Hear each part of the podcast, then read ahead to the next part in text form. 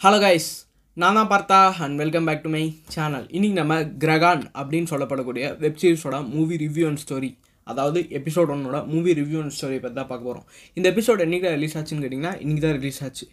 இந்த எபிசோட எபிசோட் ஒன்னோட ஸ்டோரிக்குள்ளே டேரெக்டாக போயிடலாம் வாங்க. இந்த எபிசோடோட ஸ்டார்டிங்கில் வந்து ஒருத்தர் வந்து ஒரு கையில் ஒரு ஃபைலை வச்சு நிச்சிட்டு இருக்காரு.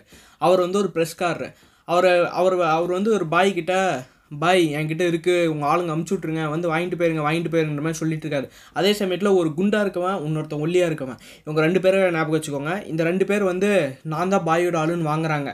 அப்போ சடனாக நம்ம அந்த ப்ரெஸ்காரர் வந்து பாய்க்கு ஃபோன் பண்ணுறாரு பாய் நான் தன்ட்டம்மாயின்னு அப்போ சொல்கிறாரு அந்த பையன் ரயில்வே ஸ்டேஷனுக்கு வெளியில் நிற்கிறானாமே அப்போ இவர் இந்த ப்ரெஸ்காரு சூதனமாக விசாரிச்சுக்கிறாரு. நில்லுங்க நில்லுங்க நில்லுங்க. இந்த ஃபைலையும் சேர்த்து வாங்கிக்கோங்கன்னு இன்னொரு ஃபைலை தரமாக தந்தால் ரெண்டுத்தையும் இழுத்துட்டு குடு குடு குடுன்னு ஓடி போயிடுறாரு. இவரு இவங்க ரெண்டு பேர் துரத்திட்டு என்னென்னமோ பண்ணி பார்க்குறாங்க. ஆனால் இவங்களால அவரை பிடிக்கவே முடியல. கடைசி அவரோட இடத்துல ரொம்ப டயர்டாக இருக்கேன்னு சொல்லிட்டு ஒரு பையன் தண்ணி குடிச்சிட்டு இருக்காங்க அதை கொஞ்சம் கொடுப்பான்னு குடிச்சிட்டு இருக்காரு. அதுக்குள்ளேயே அவங்க கார் எடுத்துட்டு வந்துடுறாங்க. அவங்க கார் எடுத்துகிட்டு வந்து இந்த ப்ரெஸ்காரராக அப்படியே ஆக்ஷன் பண்ணிடுறாங்க. அவர் கீழே முந்துறாரு அவர் கையில் இருக்க ஃபைலையும் அவரையும் தூக்கிட்டு இது பண்ணிட்டு போயிடுறாங்க. அதுக்கு அடுத்த சீனில் நம்ம படத்தோட இவங்களை நம்ம ஹீரோயின் கூட சொல்லலாம். நம்ம போலீஸ்கா போலீஸ் அம்மா நம்ம இல்லை நம்ம போலீஸ் மேடம் போலீஸ் மேடம்னே சொல்லலாம். நம்ம போலீஸ் மேடம் வந்து அவரோட பாய் ஃப்ரெண்ட் அதாவது அவங்க கல்யாணம் பண்ணிக்க போகிற பையனை கல்யாணம் பண்ணிக்க கல்யாணம் பண்ணி ஆறு வருஷமாக கல்யாணம் பண்ணிக்கிட்டாம கல்யாணம் பண்ணிக்காமே இருப்பாங்க. ஏன்னா அவங்களுக்கு போலீஸ் வரல கல்யாணம் பண்ணால் அவங்களுக்கு வேலை இருக்கறனால கல்யாணம் பண்ணாமே இருக்காங்க. அதனால நம்ம போலீஸ்காரங்க போலீஸ்கார மேடமோட அப்பா என்ன பண்ணுறாருன்னு பார்த்தீங்கன்னா அவங்க ரெண்டு பேரையும் கொஞ்சம் லவ் பண்ண வைக்கிறதுக்கு என்னமோ பிளான் பண்ணுறாரு அதே மாதிரி அந்த பையன் வந்து அதாவது நம்ம போலீஸ்கார மேடமோட பாய் ஃப்ரெண்ட் வந்து அவர் இதில் இருப்பார். கனடாவில் இருப்பார். கனடாவில் ஏதோ ஒரு அனிமேஷன் டிசைனராக அந்த மாதிரி ஏதோ ஒரு வேலை பண்ணிகிட்டு இருப்பார்.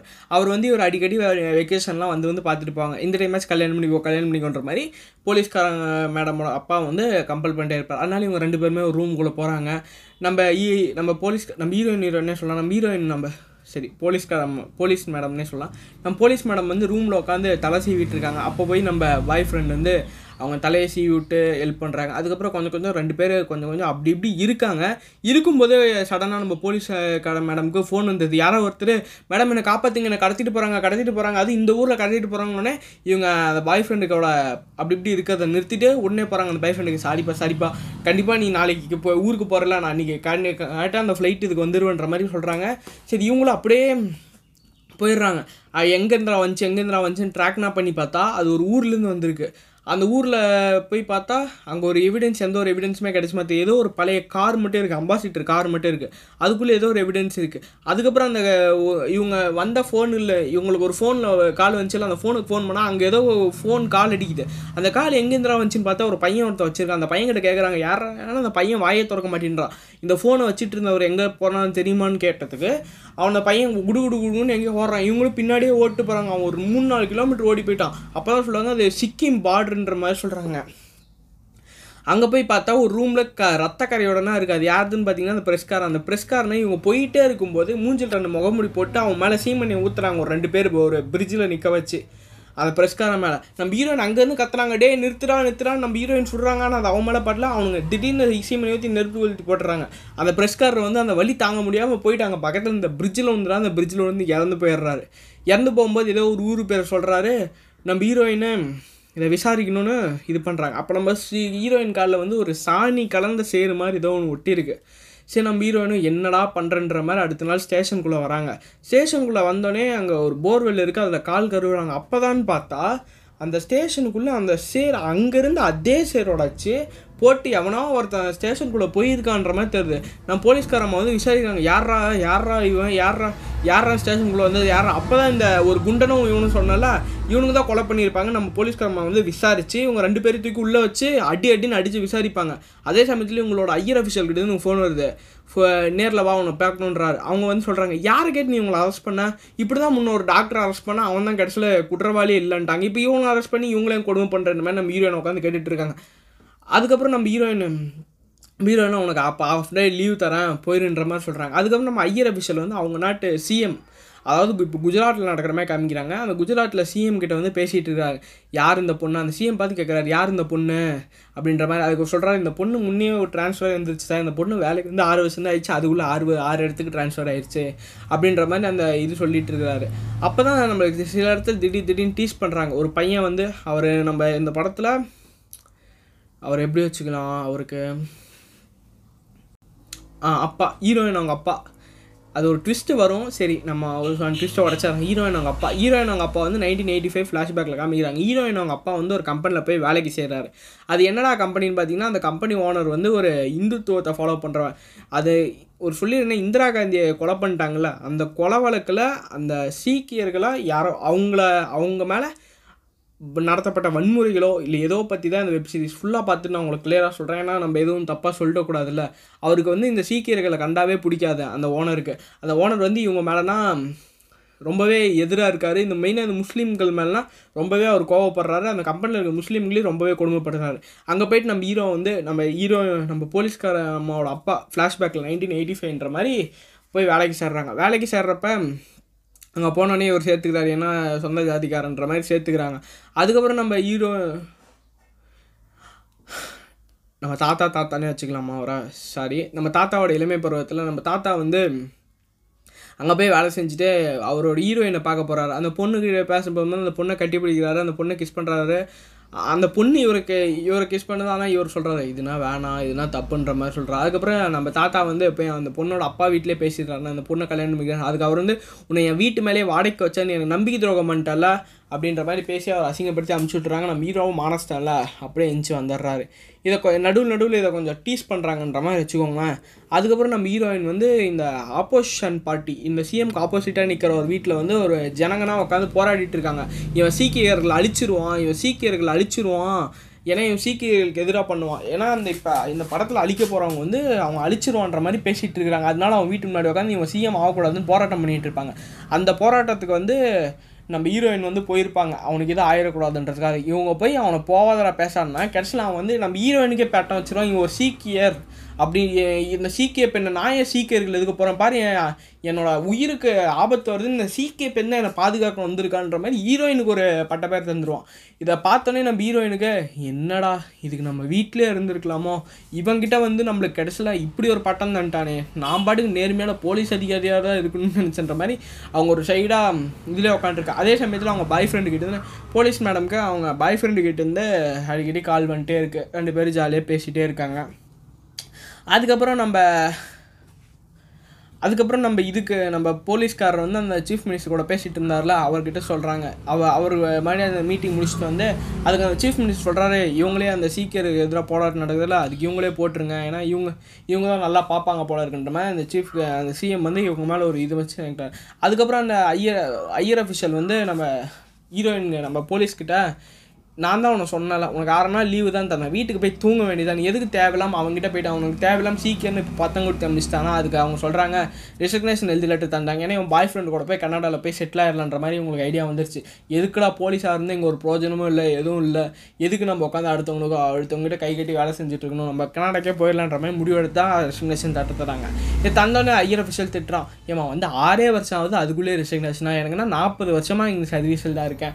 ஆனால் எவ்வளோ கஷ்டத்தை அனுபவிச்சிருப்பேன். இருமா இன்னொரு ரெண்டு வருஷம் அப்படி இன்னொரு ஆறு மாதம் இரு அப்படி ஒன்று பிடிக்கலாம் நீ போயிருன்ற மாதிரி சொல்கிறாங்க சரி இவங்களும் அதுக்கப்புறம் இவங்க ஒரு கமிட்டி ஒன்று ஃபாலோ பண்ணுறாங்க என்னடா கமிட்டின்னு பார்த்தீங்கன்னா இந்த ஒரு பத்து பேர் டெரரிஸ்ட் அந்த பத்து பேர் டெரரிஸ்ட் இவங்க விசாரிப்பாங்களாம். விசாரிச்சு ஜெயில் கொடுக்கும்போது ஆட்சி மாறி போயிருமா? ஒரு ஒரு ஆட்சியோட கடைசிலையும் இந்த மாதிரி நடக்குமா? மறுபடியும் முடிஞ்சு போயிருமா? நம்ம ஹீரோயின் சொல்கிறாங்க எதுக்கு இதை நடத்துறீங்க? நானும் வந்து ஆறு வருஷமாக பார்க்குறேன் ஆறு வருஷமும் நடத்துறீங்க ஜெயிச்சிருங்க அதுக்கு அந்த அதுக்கு இப்போ அதுக்கு வேற ஒருத்தர் தலைமை தாங்கியிருக்காரு. அவர் சொல்கிறாரு இல்லை மேம் கொஞ்சம் பொறுமையாக இருங்க மேம்ன்ற மாதிரி சொல்கிறாரு அதுக்கப்புறம் கடைசியில் வந்து அந்த டீட்டெயில்ஸ்னால் எனக்கு அமுச்சு விடுங்கன்ற மாதிரி அந்த மேடம் கேட்குறாங்க அதுக்கப்புறம் அந்த கேப்டனும் சரி உங்களுக்கு அமுச்சு விட்ற டீட்டெயில்ஸ்ன்ற மாதிரி சொல்கிறாங்க அதுக்கப்புறம் நம்ம ஹீரோயினுக்கு நம்ம ஹீரோயின் வந்து மசூதிக்கு போகிறாங்க மசூதிக்கு போயிட்டு தொழுகிறாங்க. அப்போ வந்து அவங்க ஃபோனுக்கு ஒரு ஃபோட்டோ வருது. அந்த ஃபோட்டோ என்னடான்னு பார்த்தா முன்ன ஒரு தாத்தாவை சொன்னோம்ல நம்ம ஹீரோயின் அவங்க அப்பா. அந்த தாத்தா அந்த இதுக்கு முன்னாடி ஒரு சின்ன ஃப்ளாஷ்பேக் நடந்திருக்கும். அது என்ன ஃப்ளாஷ்பேக்னு பார்த்தீங்கன்னா நம்ம ஹீரோ நம்ம தாத்தா இருக்கார்ல அவர் வந்து அந்த சீக்கியர்களுக்கு எதிராக போராடணுமேனு சீக்கியர்களுக்கு எதிராக அவரும் வன்முறை பண்ணியிருக்காரு. அந்த சீக்கியர்கள் வீட்டிலலாம் சாயந்தரம் போய் எஸ்சி எஸ்ன்னு எழுதிடுறாங்க. அந்த எஸ்சி எஸ்ன்னு எழுதியிருக்க வீட்டிலாம் போய் அஹ், பாட்டில் ஊற்றி அவங்க வீட்டை எரிக்கிறது அவங்கள கொள்வது ஏன்னா அந்த கம்பெனி ஏன்னா அந்த கம்பெனியோட மேனேஜர் வந்து இவங்க எல்லாத்தையும் தூண்டி விட்டுருப்பான். முன்னொரு ஓனர் சொன்னால அவன் வந்து இவங்க எல்லாத்தையும் தூண்டி விட்டுருப்பான். நீங்கள் இவங்க எல்லாம் உங்களுக்கு ஐநூறுரூவா அந்த காலத்தில் நைன்டீன் எயிட்டி ஃபைவ்ல நூறுரூவான்றது மிகப்பெரிய அமௌண்ட்டு உங்களுக்கு ஐநூறுரூவா தரேன்டா. ஒருத்தரை பண்ணிங்கன்னா குடும்பத்தோடு பண்ணிங்கன்னா ஆயிரம் ரூபா தரன்ற மாதிரி பேசி வச்சிருப்பான். இதனால இவங்க என்ன பண்ணியிருப்பாங்கன்னு பார்த்தீங்கன்னா அப்படியே இல்லை ரத்தம் அப்படியே போய் கொல்லுன்ற மாதிரி அவங்க எல்லாத்தையும் கொல்லுன்ற மாதிரி. கடைசியில் அந்த டெரரிஸ்ட் யாருன்னு பார்த்தா நம்ம ஹீரோயின் அவங்க அப்பா. அதுக்கு தலைமை தாங்கினவரே நம்ம ஹீரோயின் அவங்க அப்பா. நம்ம ஹீரோயின் அந்த பழைய காலத்து ஃபோட்டோவை பார்த்தோன்னே ஜட்ஜ் பண்ணிடுறாங்க. அதுக்கப்புறம் தான் நம்ம ஹீரோயினுக்கு ஞாபகம் அவங்க சின்ன வயசில் இருக்கும்போது இதே ஃபோட்டோவாக பார்த்துருப்பாங்க. இப்போ தான் நம்ம ஹீரோயின் அவங்க அப்பா தலையில் அந்த இது மாதிரி அந்த டர்பன் மாதிரி கட்டிக்கிட்டு ஏன்னா அது பஞ்சாப் இல்லை. பஞ்சாப்னால டர்பன் மாதிரி ஒன்று கட்டிக்கிட்டு இது பண்ண அதை பார்த்தோன்னே நம்ம ஹீரோயினை நம்ம இது ஹீரோயின் பார்த்து இமேஜினேஷன் பண்ணுறதுக்கு நம்ம ஹீரோயின் பின்னாடி யாராவது அவங்க ஷோல்டர் மேலே கை வைக்கிறாங்க அத்தோடய இந்த ஃபஸ்ட் எபிசோடு முடியுது. இந்த ரெண்டாவது எபிசோடோட ஸ்டார்டிங்கில் நம்ம ஹீரோயினுக்கு வந்து சின்ன வயசு ஞாபகம் மறுபடியும் அது அவங்க சின்ன வயசில் இருக்கும்போது அவங்க அப்பா யாரோ ஒரு ரெண்டு பேரும் கொல்ற மாதிரியான சீன் வருது. இதனால் நம்ம ஹீரோயின் சட்டுன்னு அதாவது நம்ம ஹீரோயின் வந்து நம்ம போலீஸ்கார் மேடம் நம்ம அவங்க ஹீரோயினை கன்சிடர் பண்ணிக்கலாம். நம்ம ஹீரோயின் வந்து சடனாக எஞ்சிடுறாங்க அப்பன்னு பார்த்து நம்ம தாத்தா வராரு. நம்ம ஹீரோயின் அவங்க. அப்பா நம்ம தாத்தா வந்து அவங்க ஹீரோயின் எழுப்புறாங்க. அப்போ நம்ம ஹீரோயின் கேட்குறாங்க நம்ம ஹீரோயின் உடனே அவங்க அந்த தாத்தா பார்த்துட்டு பயந்து போய் சின்ன வயசில் அந்த அவங்களுக்கு அந்த இல்யூஷன் வந்துச்சுல அவங்க யாரோ கொலை அந்த தாத்தா யாரோ கொலை பண்ண மாதிரி. அவரோட இடம் இருந்தாலும் நம்ம ஹீரோயின் பாத்ரூமில் போய் ஒழிஞ்சிக்கிறாங்க அந்த தாத்தா வந்து ஏம்மா சாப்பிட்றதுக்கு வாமான்னு கூப்பிட்றாங்க. அதுக்கப்புறம் நம்ம ஹீரோயின் வந்து அந்த தாத்தா கிட்ட போய் விசாரிக்கிறாரு. உண்மையை சொல்லுங்கள் நீங்கள் யார்? நீங்கள் என்ன பண்ணிகிட்டு இருந்தீங்க நைன்டீன் எயிட்டி ஃபைவ்ல எதுக்கு உங்கள் ஃபோட்டோ நான் வந்து இந்த சிபிஐடி கேஸில் விசாரிச்சுட்ருக்கேன் எதுக்கு அந்த கலவரத்தில் நீங்கள் இருந்தீங்க? எதுக்கு அத்தனை பேரை கொண்டீங்கன்ற மாதிரி நம்ம ஹீரோயினை கூட விசாரிச்சுட்டு இருக்காரு கேட்டோன்னே அவர் உண்மை ஷாக் ஆகிட்டு அந்த இடத்த விட்டு எங்கேயோ போயிடுறாரு. நம்ம ஹீரோயினும் போய் குளிச்சுட்டு வரலாமேன்னு ஏதோ ஒரு போயிடுறாங்க. அதுக்கப்புறம் வந்து பார்த்தா இ- நம்ம தாத்தாவை எங்கேயுமே காணோம். நம்ம ஹீரோயின் வந்து அவங்க அம்மா கிட்ட கேட்குறாங்க எங்கம்மா இந்த மாதிரி தாத்தா? அது அவங்க அம்மாவா வேலைக்கார அம்மாவான்னு தெரில எங்கே இந்த மாதிரி அப்பா அப்பான்ற மாதிரி கேட்குறாங்க அதுக்கு அவங்க வந்து ஏதோ ஒரு சர்ச்சுக்கு ஏதோ ஒரு மசூதிக்கு போயிருப்பாருமான்னு ஏதோ ஒரு பேர் சொல்கிறாங்க சரி நம்ம ஹீரோயினும் அந்த வழியாக போகிறாங்க போகும்போது அவங்க நினச்சி பார்த்துட்டே போகிறாங்க நம்ம ஹீரோயினோட சின்ன வயசில் வந்து நம்ம ஹீரோயின் வந்து ஒரு பஸாருக்கு போயிருப்பாங்க. எதுக்குன்னு பார்த்தீங்கன்னா நம்ம ஹீரோ அவங்க தா நம்ம தாத்தா வந்து நம்ம ஹீரோயினை கூப்பிட்டு போயிருப்பாங்க. சின்ன வயசில் அப்போ நம்ம ஹீரோ ஒரு பத்து வயசு இருக்கும். நம்ம தாத்தா அப்போ இளமை பருவத்தில் இருந்தாலே நம்ம தாத்தா வந்து நம்ம ஹீரோயினுக்காக ஸ்கூல் யூனிஃபார்ம் வாங்குறதுக்கோசம் கூப்பிட்டு போயிருப்பாங்க. நம்ம ஹீரோயின் வந்து ஒரு க ஒரு கார் பொம்மையை பார்த்துட்டு அந்த கார் பொம்மைக்கு பின்னாடியே போயிடுறாங்க. அங்கே போய் தொலைஞ்சு போயிடுறாங்க. நம்ம தாத்தா வந்து தேர்றாரு ஐயோ எங்கே நம்ம பொண்ணு எங்கே நம்ம பொண்ணு? அதுக்கப்புறம் நம்ம ஹீரோயின் வந்து ஒரு இடத்துல ஒரு கோயிலில் உட்காந்து சாமி கும்பிட்டுட்டு இருக்கா. ஐயோ எங்கள் அப்பாவை காப்பாற்றி கொடுங்க கடவுளேன்ற மாதிரி. அப்போ வந்து நம்ம தாத்தா வந்து நம்ம ஹீரோயினை கூப்பிட்டு போகிறாங்க இதனால் நம்ம ஹீரோயின் நினச்சி பார்த்துட்டே போகிறாங்க மறுபடியும் நம்ம ஹீரோயின் அந்த மசூதிக்கு போய் பார்த்தா அந்த மசூதியிலே இல்லை. அதுக்கப்புறம் நம்ம ஹீரோயினுக்கு இன்னும் சின்ன வயசில் இவங்க விளையாடின ஞாபகம்னா வருது. அப்படியே அதுக்கப்புறம் பார்த்தா ஒரு மரத்தட்டில் வந்து நம்ம தாத்தா உக்காண்டிருக்காரு நம்ம ஹீரோயின் அவர் வீட்டை கூப்பிட்டு போயிட்டு சாப்பிடுங்கப்பா ஏன்ப்பா இப்படி பண்ணுறீங்கன்ற மாதிரி கேட்டு உண்மையை சொல்லுங்கள் நீங்கள் என்ன பண்ணிட்டு இருந்தீங்க? இப்போ நீங்கள் சொல்லுங்கள் அதுக்கு அவர் கேட்குறாரு இல்லை நீ இனிமேட்டு இந்த மாதிரி என்ன கேள்வி கேட்குற வேலை வச்சுக்காதன்ற மாதிரி சொல்கிறாரு அதுக்கப்புறம் நம்ம ஹீரோயின் மறுபடியும் போய் அந்த ஐயர் அஃபிஷியல் கிட்ட பேசிகிட்டு இருக்கிறாங்க. ஐயர் அஃபிஷியல் கிட்ட இதுமாதிரி பேசிட்டாங்க சார் எதுக்கு எதுக்கு சார் இந்த மாதிரி வேறு ஏதோ ஒரு கேஸ் நான் போடுறீங்கன்ற மாதிரி பேசிகிட்டு இருக்காரு. அப்போ தான் நம்ம ஹீரோயினுக்கு சடனாக ஒரு ஃபோன் ஒன்று வருது. முன்னொரு பத்திரிகையாளர் செத்து போனோம் பார்த்தீங்களா அவன் பொண்டாட்டி ஃபோன் பண்ணுறான் மேடம் மேடம் என் வீட்டில் யாரோ வந்து கொள்ளையடிச்சிட்டாங்க மேடம் என் வீட்டில் யாரோ வந்து கொள்ளையடிச்சிட்டு வாங்க மேடம் நம்ம ஹீரோயின் குடு குடு குடு குடுக்குன்னு நம்ம ஹீரோயின் போய் அவங்க வீட்டில் பார்த்தா முன்னொரு எக்ஸ் முன்னொரு ஆப்போசிஷன் நம்ம சிஎம்மோட ஒய்ஃப் அவங்க ஒய்ஃப் வந்து பார்த்துட்டு இருக்காங்க. அந்த பொண்டாட்டிக்கு வந்து அந்த பிரஸ்காரனோட பொண்டாட்டிக்கு வந்து ஒரு குழந்தை வேறு இருக்குது அந்த குழந்தைய வந்து இந்த அம்மா வாங்கி வச்சுட்டு நீ உண்மையை சொல்லுமா நான் இருக்கேன்ற மாதிரி ஏதோ ஒரு பிளாக்மெயில் பண்ணுற மாதிரி தோணுது. நம்ம ஹீரோயினுக்கு இதே தான் தோணுது. சடனாக நம்ம ஹீரோயின் கேட்டுட்டு இருக்கும்போதே வேற ஒன்றும் வந்துடுறான். மேடம் உங்களுக்கு இதுக்கு சம்மந்தம் இல்லை. இந்த கேஸ்க்கு என்னை மாற்றி விட்டாங்க நீங்கள் வெளில கிளம்புங்கன்ற மாதிரி அந்த அம்மாவை கூப்பிட்டு போகிறாங்க ஏன்னா உங்களோட புதுசம் பாடி தானே ஐடென்டிஃபை பண்ணுங்கள் அப்போ தான் உங்கள் பாடியை தருன்ற மாதிரி அந்த அம்மாவை அந்த பிரஸ்காரனோட பொண்டாட்டியை கூப்பிட்டு போயிடுறாங்க அதே சமயத்தில் அந்த ஆப்போசிஷன் சிஎமோட பொண்டாட்டி போகிறாங்க கார் ஏறி அவங்க வீட்டுக்கே போயிடுறாங்க. ஏதோ ஒரு கோல்மா நடந்த மாதிரி நம்ம ஹீரோயின் தோணுது. இது எடுத்துகிட்டு போய் அப்படியே அந்த ஐயர் அஃபிஷியல் கிட்ட சொல்கிறாங்க அவங்க வந்து கேட்குறாங்க இந்த கே நான் தான் உனக்கு இன்னும் ஒரு ஆறு மாதத்தில் ராஜினாமா தரேன்ட்டல்ல கனடாவில் போய் செட்டில் எதுக்கு தேவையில்லாமல் இந்த கேஸ்லாம் இன்வால்வ் ஆகிட்டு இருக்கேன் சொன்னால் புரிஞ்சுக்கோ அப்படின்ற மாதிரி அவங்க சொல்லி அனுப்பிச்சி விட்றாங்க அதுக்கு அடுத்த சீனில் அப்படியே நம்ம தாத்தா வந்து அந்த வீட்டில் அவங்க அந்த லவ் மெமரிஸ்லாம் இருக்குல்ல ஒரு பொண்ணு ஒன்று லவ் பண்ணான்னு சொல்லிட்டு இருந்தா அந்த பொண்ணு கூட லவ் மெமரிஸ்னால் வருது. அந்த பொண்ணு எப்படி சந்திச்சான்றது நம்ம தாத்தா இது பண்ணிகிட்ருக்காரு நம்ம தாத்தாவுக்கு வந்து அப்போ சின்ன வயசில் போராளியாக இருந்தப்போ வீடு இல்லை. அதனால நம்ம இந்த ஊருக்கு வந்ததுக்கப்புறம் அவர் வீடு ஒன்று எடுத்திருப்பார். வீடு ஒன்று எடுக்கிறதுக்கோசரம் அவர் ஃப்ரெண்டு கேட்பார் அந்த வீட்டோட ஓனரோட ஓனரோட ஒய்ஃப் அண்ட் பொண்ணு வந்து ரயில்வே ஸ்டேஷன் இருக்காங்களா அவங்க பிக்கப் பண்ணிட்டு வரலான்னு போகிறதுக்கு அந்த வீட்டு ஓனர் வந்து அந்த வீட்டில் தான் நம்ம ஹீரோக்கு ஒரு ஓனர் அந்த ஓனர் இம்ப்ரெஸ் பண்ணுறதுக்காக போகிறாரு அந்த ஓனரோட காரு அப்பன்னு பார்த்து வேலை செய்யல. நம்ம ஹீரோ கொஞ்சம் கார் மெக்கானிக் வேலை தெரியும் போல இருக்கு. அந்த காரை ரெடி பண்ணிடுறாரு. அதுக்கப்புறம் நம்ம ஹீரோ சொல் நம்ம தாத்தா சொல்கிறாரு இல்லை நானே நானே கார் ஓட்டு வரேன். நீங்கள் உட்காருங்க. எதுக்கு உங்களுக்கு தேவையில்லாத சிரமம்? சப்போஸ் ரிப்பேர் ஆச்சுன்னா கூட நானே பார்த்துக்கின்ற மாதிரி. சரி அவரும் போகிறாரு அப்போ தான் நம்ம தாத்தா நம்ம ஹீரோ நம்ம ஹீரோ நம்ம அவரோட ரொம்ப அவங்களையும் நம்ம அவங்களையும் நம்ம அந்த பாட்டின்னு வச்சுக்கலாம். நம்ம பாட்டியை ஃபஸ்ட் டைம் பார்க்குறாங்க. பார்த்தோன்னே நம்ம ஈர நம்ம தாத்தா வந்து அப்படியே அந்த கார் மிரர்லேயே பார்த்துட்டு வர்றாரு பார்த்த முதல் நாளே அழகே அப்படின்ற மாதிரி ஜாலியாக சைட் அடிச்சுட்டே வராருங்க. ஹைட் அடிச்சுட்டு அதுக்கப்புறம் நம்ம தாத்தாவோட ஃப்ளாஷ்பேக்னா காமிங்க நம்ம தாத்தா வந்து ஒரு இடத்துல ஸ்ட்ரைக் பண்ணிட்டு இருக்காரு. ஏன்னா அவங்க அப்பா இறந்து போயிட்டார். அது ஒரு கவர்மெண்ட் ஸ்டீல் பிளான்ட் போல இருக்குது இப்போ அதை ப்ரைவேட்டுக்கு மாற்றிட்டாங்க ப்ரைவேட் ஸ்டேஷனில் அப்போ அது ஸ்டீல் பிளான்ட் வந்து கவர்மெண்ட்டில் இருந்துச்சு. அந்த கவர்மெண்ட்டில் இருக்கும்போது என்னாச்சுன்னு பார்த்தீங்கன்னா நம்ம தாத்தாவோட அப்பா இறந்து போயிருப்பார். அதனால் அந்த இடத்த நம்ம தாத்தாக்கு தான் சட்டப்படி தரணும். ஆனால் அந்த மேனேஜ்மெண்ட் தந்திருக்கவே தந்திருக்காது. ஆறு மாதமாக நம்ம தாத்தாவும் என்னென்னமோ சர்டிஃபிகேட்னா கொடுத்து பார்ப்பார் ஆனால் வேலைக்கு ஆகாது. அதனால அந்த யூனியன் லீடர் ஒருத்தர் சொன்னால அந்த யூனியன் லீடர் அந்த யூனியன் லீடர் முன்ன ஒரு கம்பெனி ஓனர்னால அவங்க யூனியன் லீடர் அவன் அந்த யூனியன் லீடர் கூட்டு போய் ஸ்ட்ரைக் பண்ணிட்டு இருக்காங்க அந்த கம்பெனி முன்னாடி. ஸ்ட்ரைக் பண்ணிட்டு நம்ம ஹீரோவும் அவன் ஃப்ரெண்டு ஜாலியாக நம்ம தாத்தாவும் ஒரு ஃப்ரெண்டும் ஜாலியாக வந்துட்டு சாரி அவர் சாரி சொன்னால் ஹீரோ ஹீரோன்னு வருது. சாரி படத்தில் ஹீரோனா கிடையாது. நான் ஹீரோன்னு சொன்னால் தாத்தாவாக தான் இருக்கும். நல்லா நினச்சிக்கோங்க. நம்ம தாத்தா தான் நம்ம தாத்தா வந்து பார்க்குற அதே சமயத்தில் நம்ம தாத்தா ஒரு இடத்துல பைக்கில் போயிட்டுருக்காரு ஒரு புல்லட் ஒன்று வச்சுருக்காரு.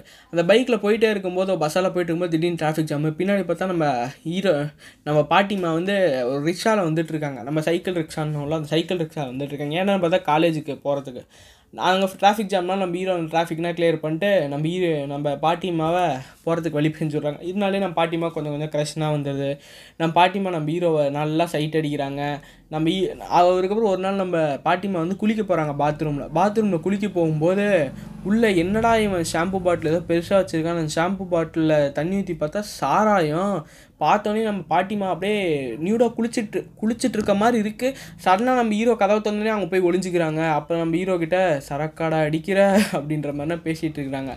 இதுனா அந்த ஃப்ளாஷ்பேக்கில் ஓடிட்டே இருக்குது அப்போ தான் நம்ம தாத்தா நீ இருந்தால் தானே என் பொண்ணு என்ன கேள்வி கேட்பா? அப்படின்னு அதை எரிக்கிறாங்க. அந்த ஃபோட்டோவை அந்த தாத்தா எரிச்சிடுறாரு. எரி எரிச்சுட்டு அந்த ஹீரோயின் அந்த அந்த பாட்டியோட மூஞ்சி கருகிறத பார்த்து அப்படியே அவர் ஃபீல் பண்ணுறாரு இப்போ நம்ம தாத்தாக்கு மாதிரி நம்ம இப்போ நிகழ்காலத்துக்கு வந்துட்டோம். ப்ரெசண்ட்டுக்கு வந்துட்டோம். இப்போ நம்ம ஹீரோயின் வந்து அந்த முன்னொரு அதிகாரி பார்த்தோம்ல இப்போ இந்த கேஸ் நான் விசாரிச்சு நீங்கள் எப்படி சார் பதினோரு வருஷமாக வேலை செஞ்சுட்ருக்கீங்க எல்லா இது விசாரிக்கிறேன். அதுக்கு அவர் சொல்கிறாரு நான் மேலதிகாரி கேள்வி கேட்க மாட்டேன். எனக்கான கேள்விக்கு கேள்விக்கான பதிலை நானே கண்டுபிடிச்சிப்பேன். அப்படின்னு நம்ம ஹீரோயினும் ஜஸ்ட் இம்ப்ரெஸ்டு சடனாக நம்ம ஹீரோயினுக்கு ஒரு ஃபோன் வருது. மேம் உங்கள் வீடு இந்த மாதிரி எதோ எரிஞ்சிருச்சான் அப்படின்றவன் நம்ம ஹீ- நம்ம ஹீ- நம்ம ஹீரோயின் குடு குடு குடுன்னு ஓடி போய் பார்த்தா அந்த வீட்டில் எரிஞ்சிட்டு இருக்குது. அந்த தாத்தா ஒரு மூலையில் கூனி குறுங்கி உக்காந்துருக்கிறாரு. நம்ம ஹீரோயின் அவர் உள்ளே போயிட்டு அப்படியே குடுகுடுன்னு அவர் கூட்டு வந்துட்டு வெளில உட்காராச்சு என்னப்பா ஆச்சு? ஏன் இப்படி பண்ணீங்க? அப்படின்னு கேட்க அவங்க என்னை எதுவும் கேட்காதம்மா. எனக்கு எதுவும் தெரில நான் ஃப்ளாஷ்பேக் நினைவுகள்லாம் நினச்சி பார்த்துட்டே இருக்காரு. அதோட இந்த ரெண்டாவது எபிசோட முடிக்கிறாங்க இந்த மூணாவது எபிசோடோட ஸ்டார்டிங்கில் அந்த அப்பா வந்து இதெல்லாம் இமேஜினேஷன் பண்ணிகிட்டு இருக்காரு. நம்ம சின்ன வயசில் இந்த மாதிரி அவர் எத்தனை வீடுன்னு அடிச்சிட்ருக்காரு அந்த குடும்பம்லாம் எவ்வளோ கஷ்டப்பட்டுருக்குன்ற மாதிரி அவர் உட்காந்து ஃபீல் பண்ணிகிட்டு அப்போன்னு பார்த்து திடீர்னு அவரோட பொண்ணு நம்ம ஹீரோயின் ரூமுக்கு போய் பார்க்குறாங்க நம்ம ஹீரோயின் உட்காந்து சின்சியராக உட்காந்து எல்லாத்தையும் கேஸையும் உட்காந்து இன்வெஸ்டிகேஷன் பண்ணிகிட்ருக்காங்க இருக்காங்க நம்ம தாத்தா போயிட்டு ஹீரோயின் கிட்ட வேணாம்மா நம்ம வா நம்ம கன்னடாக்கு போயிடலாம். இந்த கேஸ் உனக்கு தேவையில்லாதது இந்த கேஸ் உன்னை வேற ஒரு மாதிரி உன்னை கொண்டு போய் மாட்டி விட்ருவோம் வில்லங்கத்தில். தயவு செஞ்சு புரிஞ்சுக்கோ. தயவு செஞ்சு இந்த கேஸ் விட்டு அதுக்கு அந்த ஹீரோயின் சொல்கிறாங்க இல்லை நான் புக்காட்டி அதே டக்காட்டியா புக்காட்டியா அந்த ஊர் பேரை அந்த ஊருக்கு போகணுமா? அந்த ஊருக்கு போனால் தான் நான் என்ன நடந்துச்சுன்னு தெரியும். அப்படின்ற மாதிரி நம்ம ஹீரோயின் பேசிகிட்டு இருக்காங்க. நம்ம ஹீரோயினும் அந்த இன்னொரு கூட கோ ஆஃபீஸர் அவர் நம்ம கோ ஆஃபீஸர்லாம் அந்த கோ ஆஃபீஸரும் இவங்க ரெண்டு பேருமே போயிட்டு சிஎம் சந்திக்கிறாங்க. ஏன் இவங்க ரெண்டு பேர் சிஎம் இவங்க ரெண்டு பேர் அப்பாயின்மெண்ட் பண்ணாங்கன்னு ஒரு ஷார்ட்டாக சொல்லிடுறேன் பாருங்க. சிஎம் வந்து இந்த எலெக்ஷனில் அவரே சிஎம்மாக வரணும். அதனால அந்த ஆப்போசிஷன் சிஎம் இருக்கார்ல இந்த ஆப்போசிஷன் சிஎம் அவரை பற்றி டீட்டெயில்ஸ்லாம் கலெக்ட் பண்ணி அவரை தப்பாக அவரை பற்றி தப்பாக ஃபேம் காட்டி இவர் இந்த டைம் சிஎம் ஆகணுன்றதுக்கோசம் தான் இவங்க ரெண்டு பேரும் அப்பாயின் பண்ணியிருப்பாங்க. அதனால இவங்க ரெண்டு பேருமே நாங்கள் அந்த புக்காட்டின்ற ஊருக்கு போகிறோம் பர்மிஷன் தாங்க கேட்குறாங்க இதை கேட்டோன்னே சிஎம் ஓகே போயிட்டு வாங்க அப்படின்ற மாதிரி இது பண்ணுறாங்க அப்போ தான் அந்த அக்கா அம்- அந்த தாத்தா உட்காந்து ஃப்ளாஷ்பேக்னா பார்த்துட்டு இருக்காரு. நம்ம ஹீரோயினுக்கு நம்ம அந்த தாத்தாவோட ஃப்ளாஷ்பேக்கில் ஃபஸ்ட்டு அந்த ஒரு யூனியன் லீடர் இருக்கால ஒன்று சொல்ல மறந்துட்டேன் கைஸ் இப்போ தான் எனக்கு தெரிய வந்துச்சு. அந்த யூனியன் லீடர் இப்போ ஆப்போசிஷன் சிஎம் இருக்கால அவங்க ரெண்டு பேருமே ஒன்று தான் இப்போ எப்படி அவங்க ஆனாங்கன்ற வச்சு நான் சொல்கிறேன் பாருங்க. நம்ம ஹீரோ வந்து நம்ம தாத்தா வந்து அந்த ஒரு அந்த யூனியன் லீடர் கூட ஒரு இடத்துக்கு போயிருப்பார். அங்கே போய் நம்ம ஆளுக்கு தான் சீக்கியர்கள்னால ஆகாது நம்ம யூனியன் லீடருக்கு அவங்க சொல்லுவாங்க எதுக்குங்க சும்மா சீக்கியர்கள்லாம் பிடிக்காத பிடிக்காதுன்னு சொல்கிறீங்க எங்களை பற்றி உங்களுக்கு என்னங்க தெரியுன்ற மாதிரி சொ- பேசிடுறாங்க. அதை கேட்டோடனே அவர் எஞ்சி வந்துடுறாரு. அவர் கோவப்பட்டு ஏன்னா அவங்க அவருக்கு தான் ஒரு ரேசிஸ்ட் ஆளாச்சு. அவர் நம்ம ஊரில் கேஸ்டரி மாதிரி அது அவங்க ஊரில் அந்த சீக்கிய சமிதி பண்ணுறது ஒரு கேஸ்டரி போல் இருக்குது இன்னும் நம்ம ஹீரோவை எஞ்சி வந்துடுறாரு. அதுக்கப்புறம் நம்ம ஹீரோ நம்ம ஹீரோ வந்து அவங்க தெருவில் ஏதோ ஒரு பொண்ணு கல்யாணம்னு எல்லாமே உள்ளே உட்காந்து ஜாலியாக இது பண்ணிகிட்ருக்காங்க இருக்காங்க. அப்போ அந்த யூனியன் லீடரு நம்ம அந்த பொண்ணு வந்து நம்ம ஹீரோ கூட ரொம்பவே க்ளோஸாக பழகிட்டு இருந்துச்சு. அந்த ஹீரோயின் பொண்ணு நம்ம பாட்டியம்மா வந்து க்ளோஸாக பழகினாங்க. இதை பார்த்து அந்த யூனியன் லீடர் சந்தேகப்பட்டுறோம் நம்ம அந்த பொண்ணை போய் நம்ம தாத்தாவை போய் எங்கேயா மறைச்சி வச்சிடுறாரு. அந்த யூனியன் லீடர் கொஞ்சம் கொஞ்சம் சைடில் பார்க்குற மாதிரி தெரியுது. அந்த யூனியன் லீடர் வந்து அதுக்கப்புறம் சடனாக ஒரு பெரிய ஒரு மீட்டிங் நடக்குது. அதுக்கப்புறம் அந்த கல்யாணமும் முடிஞ்சு போயிடுது. அந்த கல்யாணத்தில் வந்து நம்ம பாட்டிம்மாவோட ஃப்ரெண்டு சொல்கிறாங்க நம்ம தாத்தா கிட்ட ஏன் அவளை லவ் ப்ரப்போஸ் பண்ண வேண்டியதானே அவளை கல்யாணம் பண்ணிக்க வேண்டியதானே அவளுக்கு தான் உனக்கு பிடிச்சிருக்குல்ல உனக்கு அவளை பிடிச்சிருக்குல்ல கல்யாணம் பண்ணிக்கோ ஏன் வீட்டில் பேசி கல்யாணம் பண்ணிக்கோ. அந்த பொண்ணு சொல்லிட்டு இருக்கு. இதை கேட்டோடனே நம்ம தாத்தா வந்து வேலையை பாருமா எதுக்குமா இந்த சின்ன வயசில் இந்த மாதிரிலாம் பேசிகிட்டு இருக்கீங்க? நம்ம ஹீரோ வந்து பாட்டிமாவோட ஃப்ரெண்டை துரத்திட்டுறாங்க இன்னும் நம்ம பாட்டிமா வந்து ஒட்டி கேட்டுட்ருக்குறாங்க அதுக்கு அடுத்த சீனில் வந்து நம்ம தாத்தா நம்ம தாத்தா வந்து நம்ம அவர் ரொம்ப படித்தவர் போல இருக்குது நம்ம தாத்தா அந்த காலத்திலே. நம்ம பாட்டிமாவுக்கு சொல்லிக் கொடுக்கறதுக்கோசம் டியூஷன் அந்த இப்போ அவர் வீட்டு வாடகை அவங்க வீட்டுக்கு மேலே தானே குடியிருக்காங்க. நீ என் பொண்ணுக்கு டியூஷன் சொல்லி தந்தால் உனக்கு நான் வாடகை இல்லாமல் தங்க வைக்கிறேன்ற மாதிரி அந்த தா பாட்டிமாவோட அப்பா சொல்லியிருப்பா. அதனால நம்ம தாத்தா வந்து அந்த அம்மா அந்த பாட்டிமாவுக்கு நிறைய ட்ரிப்ஸ் அண்ட் ட்ரிக்ஸ்லாம் சொல்லி தந்துட்டுருக்காரு எப்படின்னா பக்கத்து வீட்டு பையன் பக்கத்து வீட்டு பொண்ணு அவங்க தம்பியை காதை கடிச்சிட்டா. அந்த பக் பிஏகே பிக்கு வந்து ஒரு வைரஸ் பேர். ஏக்கு வந்து ஒரு வைரஸ் பேருன்னு சொல்லி இந்த மாதிரி ஷார்ட்கட்ஸ்லாம் கொடுத்து நம்ம ஹீரோயினுக்கு சொல்லித்தரத்துக்கு சொல்லி தந்துட்டுருக்காரு நம்ம ஹீரோயினும் நம்ம ஹீரோயினுக்கும் அதே சமயத்தில் கொஞ்சம் கொஞ்சம் லவ் மலர்ற மாதிரியே காமிக்கிறாங்க.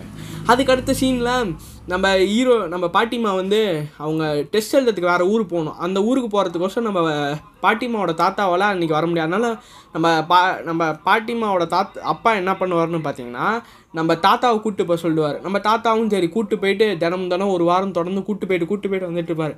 கடைசி நாள் வந்து நம்ம ஹீரோயின் எக்ஸாம் முடிச்சுட்டு சோஷியல் எக்ஸாம் போல இருக்குது அதுக்கு ஏதோ கவர்னர் யாருன்னு கொஸ்டின் கேட்டதுக்கு நம்ம பாட்டிமா தப்பாக எழுதியிருப்பாங்க போல நம்ம தாத்தா ரோடுனா திட்டிக்கிட்டே வராதுங்க அவ்வளோ சொல்லி தந்தால ஏன் இந்த மாதிரி தான் பண்ணிட்டேன் அதுக்கப்புறம் நம்ம பாட்டிமா வந்து அங்கே வந்து ஒரு பொறி கடையில் பொறி வாங்கி தின்றாங்க. இதை பார்த்தோன்னே தாத்தா டெஸ்ட்டில் தப்பாக இருந்துட்டு உனக்கு எதுக்கு பொறி? அதனால பாட்டிமா கோச்சிட்டு தனியாக ஒரு ரிக்ஷா ஏறி ட்ரெயினில் போயிடுறாங்க. டெஸ்ட்டில் பார்த்தா நம்ம தாத்தா நம்ம தாத்தா நம்ம பாட்டியை தொலைச்சிட்டாரு. இன்னும் நம்ம தாத்தா குடு குடு குடுன்னு ட்ரெயின் ஓடி போனால் ட்ரெயின் பாட்டுக்கு போயிடுச்சு நம்ம தாத்தாவெல்லாம் ட்ரெயினை பிடிக்கவே முடியல. நம்ம ஹீரோயின் தனி நம்ம ஹீரோயின் அப்படியே ட்ரெயினில் தூங்கிடுறாங்க. கட்சியில் பார்த்தா ட்ரெயினோட லாஸ்ட் ஸ்டேஷனில் இருக்காங்க. ட்ரெயினில் யாருமே இல்லை. நம்ம ஹீரோயின் உட்காந்து தேம்பி தேம்பி அழுறாங்க. ஐயோ நான் மாட்டிக்கிட்டே வேறு ஏதோ ஊருக்கு வந்து தொலைஞ்சிட்டேன்னு. அங்கேன்னு பார்த்து போலீஸ்காரன் வந்து ட்ரெயினை தட்டுறாங்கன்னா ட்ரெயினில் ஏதோ இந்த விபச்சாரம் ஏதோ நடக்கும்ல அதனால தட்டி கேட்குது நம்ம ஹீரோ நம்ம பாட்டிமா வந்து அந்த கதவை மூடிக்கிட்டே இருக்காங்க யாரோ திறக்கிறான்னு. நம்ம பாட்டிமா எதுக்கு கதவை திறந்து பார்க்குறாங்க கடைசியில் பார்த்தா நம்ம தாத்தா எப்படியோ ஒன்று நம்ம பாட்டிமாவை கண்டுபிடிச்சி வந்துட்டாரங்க ரெண்டு பேரும் கட்டி பிடிச்சிக்கிறாங்க கிஸ் பண்ணுறாங்க அதோட அந்த சீன் முடியுது. நம்ம தாத்தாவோட இமேஜினேஷனும் ஸ்டாப் ஆகுது. இதனால் நம்ம தாத்தா உட்காந்து இப்போ வயசான காலத்தில் இமேஜினேஷன் பண்ணிகிட்ருக்காரு அப்படியே இன்னொரு சீன் ஒன்று நடக்கும். இதே ஃப்ளாஷ்பேக்கில் என்னடான்னு பார்த்தீங்கன்னா இந்திரா காந்தி இருக்காங்கல்ல அவங்க ஒரு மீட்டிங் போட்டிருப்பாங்க. அந்த காலத்தில் அந்த காலத்தில் வந்து நம்ம யூனியன் ஆள் இருக்கார்ல இப்போ சிஎம் இப்போ ஆப்போசிஷன் சிஎம்மாக இருக்கார்ல அவர் வந்து அந்த மேடமோட காலில் விழுந்ததுனால இவருக்கு ஒரு போஸ்டிங் மாதிரி ஏதோ ஒன்று கிடைக்குன்ற மாதிரி இவர் நினச்சிட்டு இருப்பார். அதுனா அந்த பொசிஷன் வச்சு தான் இப்போ இவர் வந்திருப்பார். நல்லா புரிஞ்சுக்கோங்க ஓகேவா யூனியன் லீடர் ஒன்று தான் அப்போசிஷன் சிஎம் ஒன்று தான் நம்ம ஒரு யூனியன் லீடர்னு சொல்லுவேன் சில டைம் அப்போசிஷன் லீடர்னு சொல்லுவேன். தயவு செஞ்சு கன்ஃபியூஸ் ஆகிக்காதீங்க ஓகேவா அடுத்த சீனில் இப்போ நிகழ்காலத்தில் மாதிரி ப்ரெசண்ட்டு காமிச்சிடுறாங்க. நம்ம ஈ நம்ம ஹீரோயின் அதுக்கப்புறம் அந்த கோ ஆஃபீஸர் வந்து சேர்ந்து நம்ம கமிஷனரோட கல்யாணத்துக்கு போயிருப்பார். அதான் அந்த ஐயர் ஆஃபீஸரோட கல்யாணத்துக்கு. அவர் கமிஷனர்னு வச்சுக்கலாம். அந்த ஐயர் ஆஃபீஸரோட கல்யாணத்துக்கு போயிருப்பார். அந்த ஐயர் ஆஃபீஸரோட கல்யாணத்துக்கு சிஎம் வந்திருப்பாங்க. அதே சமயத்தில் இந்த அப்போசிஷன் சிஎம்மும் வந்திருப்பாங்க. அப்போசிஷன் சிஎம் இவங்க ரெண்டு பேர் சேர்ந்து ஃபோட்டோனே எடுத்துக்கிறாங்க. இப்போ இவங்க ரெண்டு பேர் டிஸ்கஸ் பண்ணிக்கிறாங்க. என்னையா என்னை கவுக்கிறதுக்கு பிளான் கீன் போடுறியா? உன்னால் ஒன்றும் பிடுங்க முடியாது. அப்படின்ற மாதிரி ஆப்போசிஷன் சிஎம் சொல்கிறாரு நம்ம சிஎம்மும் இல்லைடா உன்னை கண்டுபிடிச்சி காட்டுறேன் இந்த டைம் நான் தான் சிஎம்ன்ற மாதிரி சொல்கிறாரு அதே சமயத்தில் நம்ம ஹீரோயினும் அந்த கோ ஆஃபீஸரும் வந்துடுறாங்க. நம்ம கோ சிஎம் பார்த்து என்ன என்னை மாட்டி விட்ருவியா போய் கண்டுபிடி. அந்த புக்காட்டி ஊருக்கு தானே போகிற கண்டுபிடி பார்ப்போம் அப்படின்ற மாதிரி அதே சமயத்தில் நம்ம தாத்தாங்க வந்துடுறாரு. நம்ம தாத்தா அந்த யூனியன் லீடர் கரெக்டாக கண்டுபிடிச்சிடுறோம் அந்த ஆப்போசிட் சிஎம்மை அது ஹீரோயின் ஹீரோ அந்த அவரோட பொண்ணு தான் நம்ம ஹீரோயின் அவருக்கு எப்பயே தெரிஞ்சிருக்கு. அதனால தான் அவர் ஒரு சீக்கியன்றாரு அப்படின்ற மாதிரி நம்மளுக்கு ஒரு ஐடியா நம்மளுக்கு தோணுது இது கரெக்டானு தெரில பார்த்தோன்னே நம்ம ஹீ- நம்ம ஹீரோயின் அவங்க அந்த தாத்தாவை பார்த்தோன்னே தாத்தாவா அந்த ஆப்போசிஷன் சிஎம் கண்டுபிடிச்சா அந்த யூனியன் லீடரும் நம்ம ஆப்போ நம்ம இவரை கண்டுபிடிச்சிடுறாங்க. ரெண்டு பேருக்கு ஒருத்தர் ஒருத்தர் தெரியுது. இதை பார்த்தோன்னே நம்ம ஹீரோயின் வாங்கன்னு இழுத்துட்டு போகிறாங்க இழுத்துட்டு போகிறாங்க அத்தோட இழுத்துட்டு போகிறாங்க அத்தோட இந்த மூணாவது எபிசோடு முடியும். இந்த நாலாவது எபிசோடோட ஸ்டார்டிங்கில் நம்ம ஹீரோயின் வந்து சொன்ன மாதிரி அந்த பொக்காட்டின்ற ஊருக்கு போயிடுறாங்க. போயிட்டு பார்த்தா அங்கே எல்லாமே உட்காந்து கலவரம் பண்ணிகிட்டு இருக்காங்க. இந்த போலீஸ்காரரும் நம்ம அசிஸ்டன்ட் ஆஃபீஸரும் நம்ம அசிஸ்டன்ட் ஆஃபீஸர் என்னடா இவங்க கலவரம் பண்ணிகிட்டு இருக்காங்கன்னு ஏன் இவங்க வராங்கன்னா இந்த போலீஸ்காரங்களால தான் இந்த ஊருக்கு நிறைய பிரச்சனை வந்திருக்கும் போல போலீஸ்காரங்க இவங்க சப்போர்ட் பண்ணுவாங்கன்னு போலீஸ்காரங்கிட்ட போய் உண்மையை சொன்னால் ஏன்டா உண்மையை சொன்னால் அந்த மற்ற ஆளுங்க வந்து இவங்களை அடிச்சிருவாங்கன்ற பயத்தில் இந்த போலீஸ்காரங்க உள்ளவே வரவிட மாட்டேன்றாங்க. இந்த அஸ்டன் இந்த அஸ்டன் போலீஸ்காரர் வந்து காரை விட்டு கீழே இறங்கினா ஒருத்தன் கல் எடுத்து அடித்து இவர் தலையில் கொஞ்சம் ஒடுக்கி ஆயிடுது அந்த அளவுக்கு ஃபோர்ஸாக அடிச்சிடுறான். இவருக்கு ரொம்பவே அடிபட்டுருது.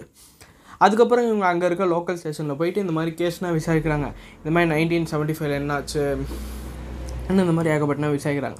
அங்கே ஒரு பெண் போலீஸ் போல இருக்குது அங்கே ஒரு ஃபீமேல் போலீஸாக மற்ற மேல் போலீஸும் சேர்ந்து அப்யூஸ் பண்ணிகிட்டு இருக்காங்க. நம்ம ஹீரோயின் போனோடனே அந்த அப்யூஸ் பண்ண போலீஸ்கான சப்புன்னு கண்ணத்தில் ஒன்று விட்டு அந்த பொண்ணுக்கு இந்தம்மா என் நம்பரு இனிமேட்டு யாரும் அவனை அப்யூஸ் பண்ணானா என்கிட்ட சொல்லு நம்ம அவனை பார்த்துக்கலாம் உரி உரின்னு வச்சிடலான்ற மாதிரி அந்த பொண்ணுக்கு ஒரு அட்வைஸ் தராங்க.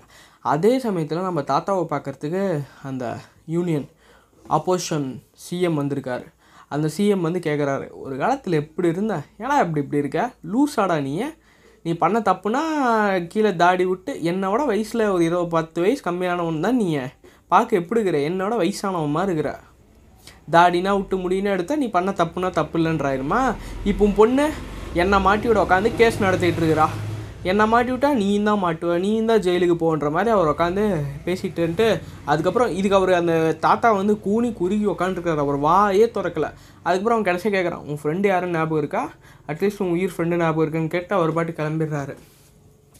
நம்ம போலீ நம்ம ஹீரோயின் வந்து அங்கே ஒரு பொண்ணு பார்த்தாலும் அந்த போலீஸ் பொண்ணு அந்த போலீஸ் பொண்ணை கூப்பிட்டு ஒரு ஸ்கூலுக்கு ஒன்று போகிறாங்க அந்த ஸ்கூல் நடத்திட்டு இருக்கிற யாருன்னு பார்த்தீங்கன்னா நம்ம பாட்டிமாவோட அப்பாவோட ஃப்ரெண்டு அவர் இன்னும் உயிரோடு தான் இருக்கார். அவர் வந்து அவர்கிட்ட இருந்த காசை வச்சு இப்போ அந்த சிக்கி சிக்கியர்கள் குழந்தைகளுக்காக உட்காந்து அவர் உட்காந்து ஸ்கூல் நடத்திட்டு இருக்கார். அந்த தாத்தா கிட்ட போயிட்டு இவங்க எல்லாம் கேட்குறாங்க ஆனால் அந்த தாத்தா போங்கடா டேய் நீ உங்களுக்கு நான் பதில் சொல்ல மாட்டேன். எத்தனை போலீஸ்காரனுக்கு நான் பதில் சொல்லணும்? கடைசியில் நீங்கள் என்ன தாண்டா மாட்டி விடுவீங்கன்ற மாதிரி அவர் அந்த போலீஸ்காரங்க பதில் சொல்ல மாட்டேன்.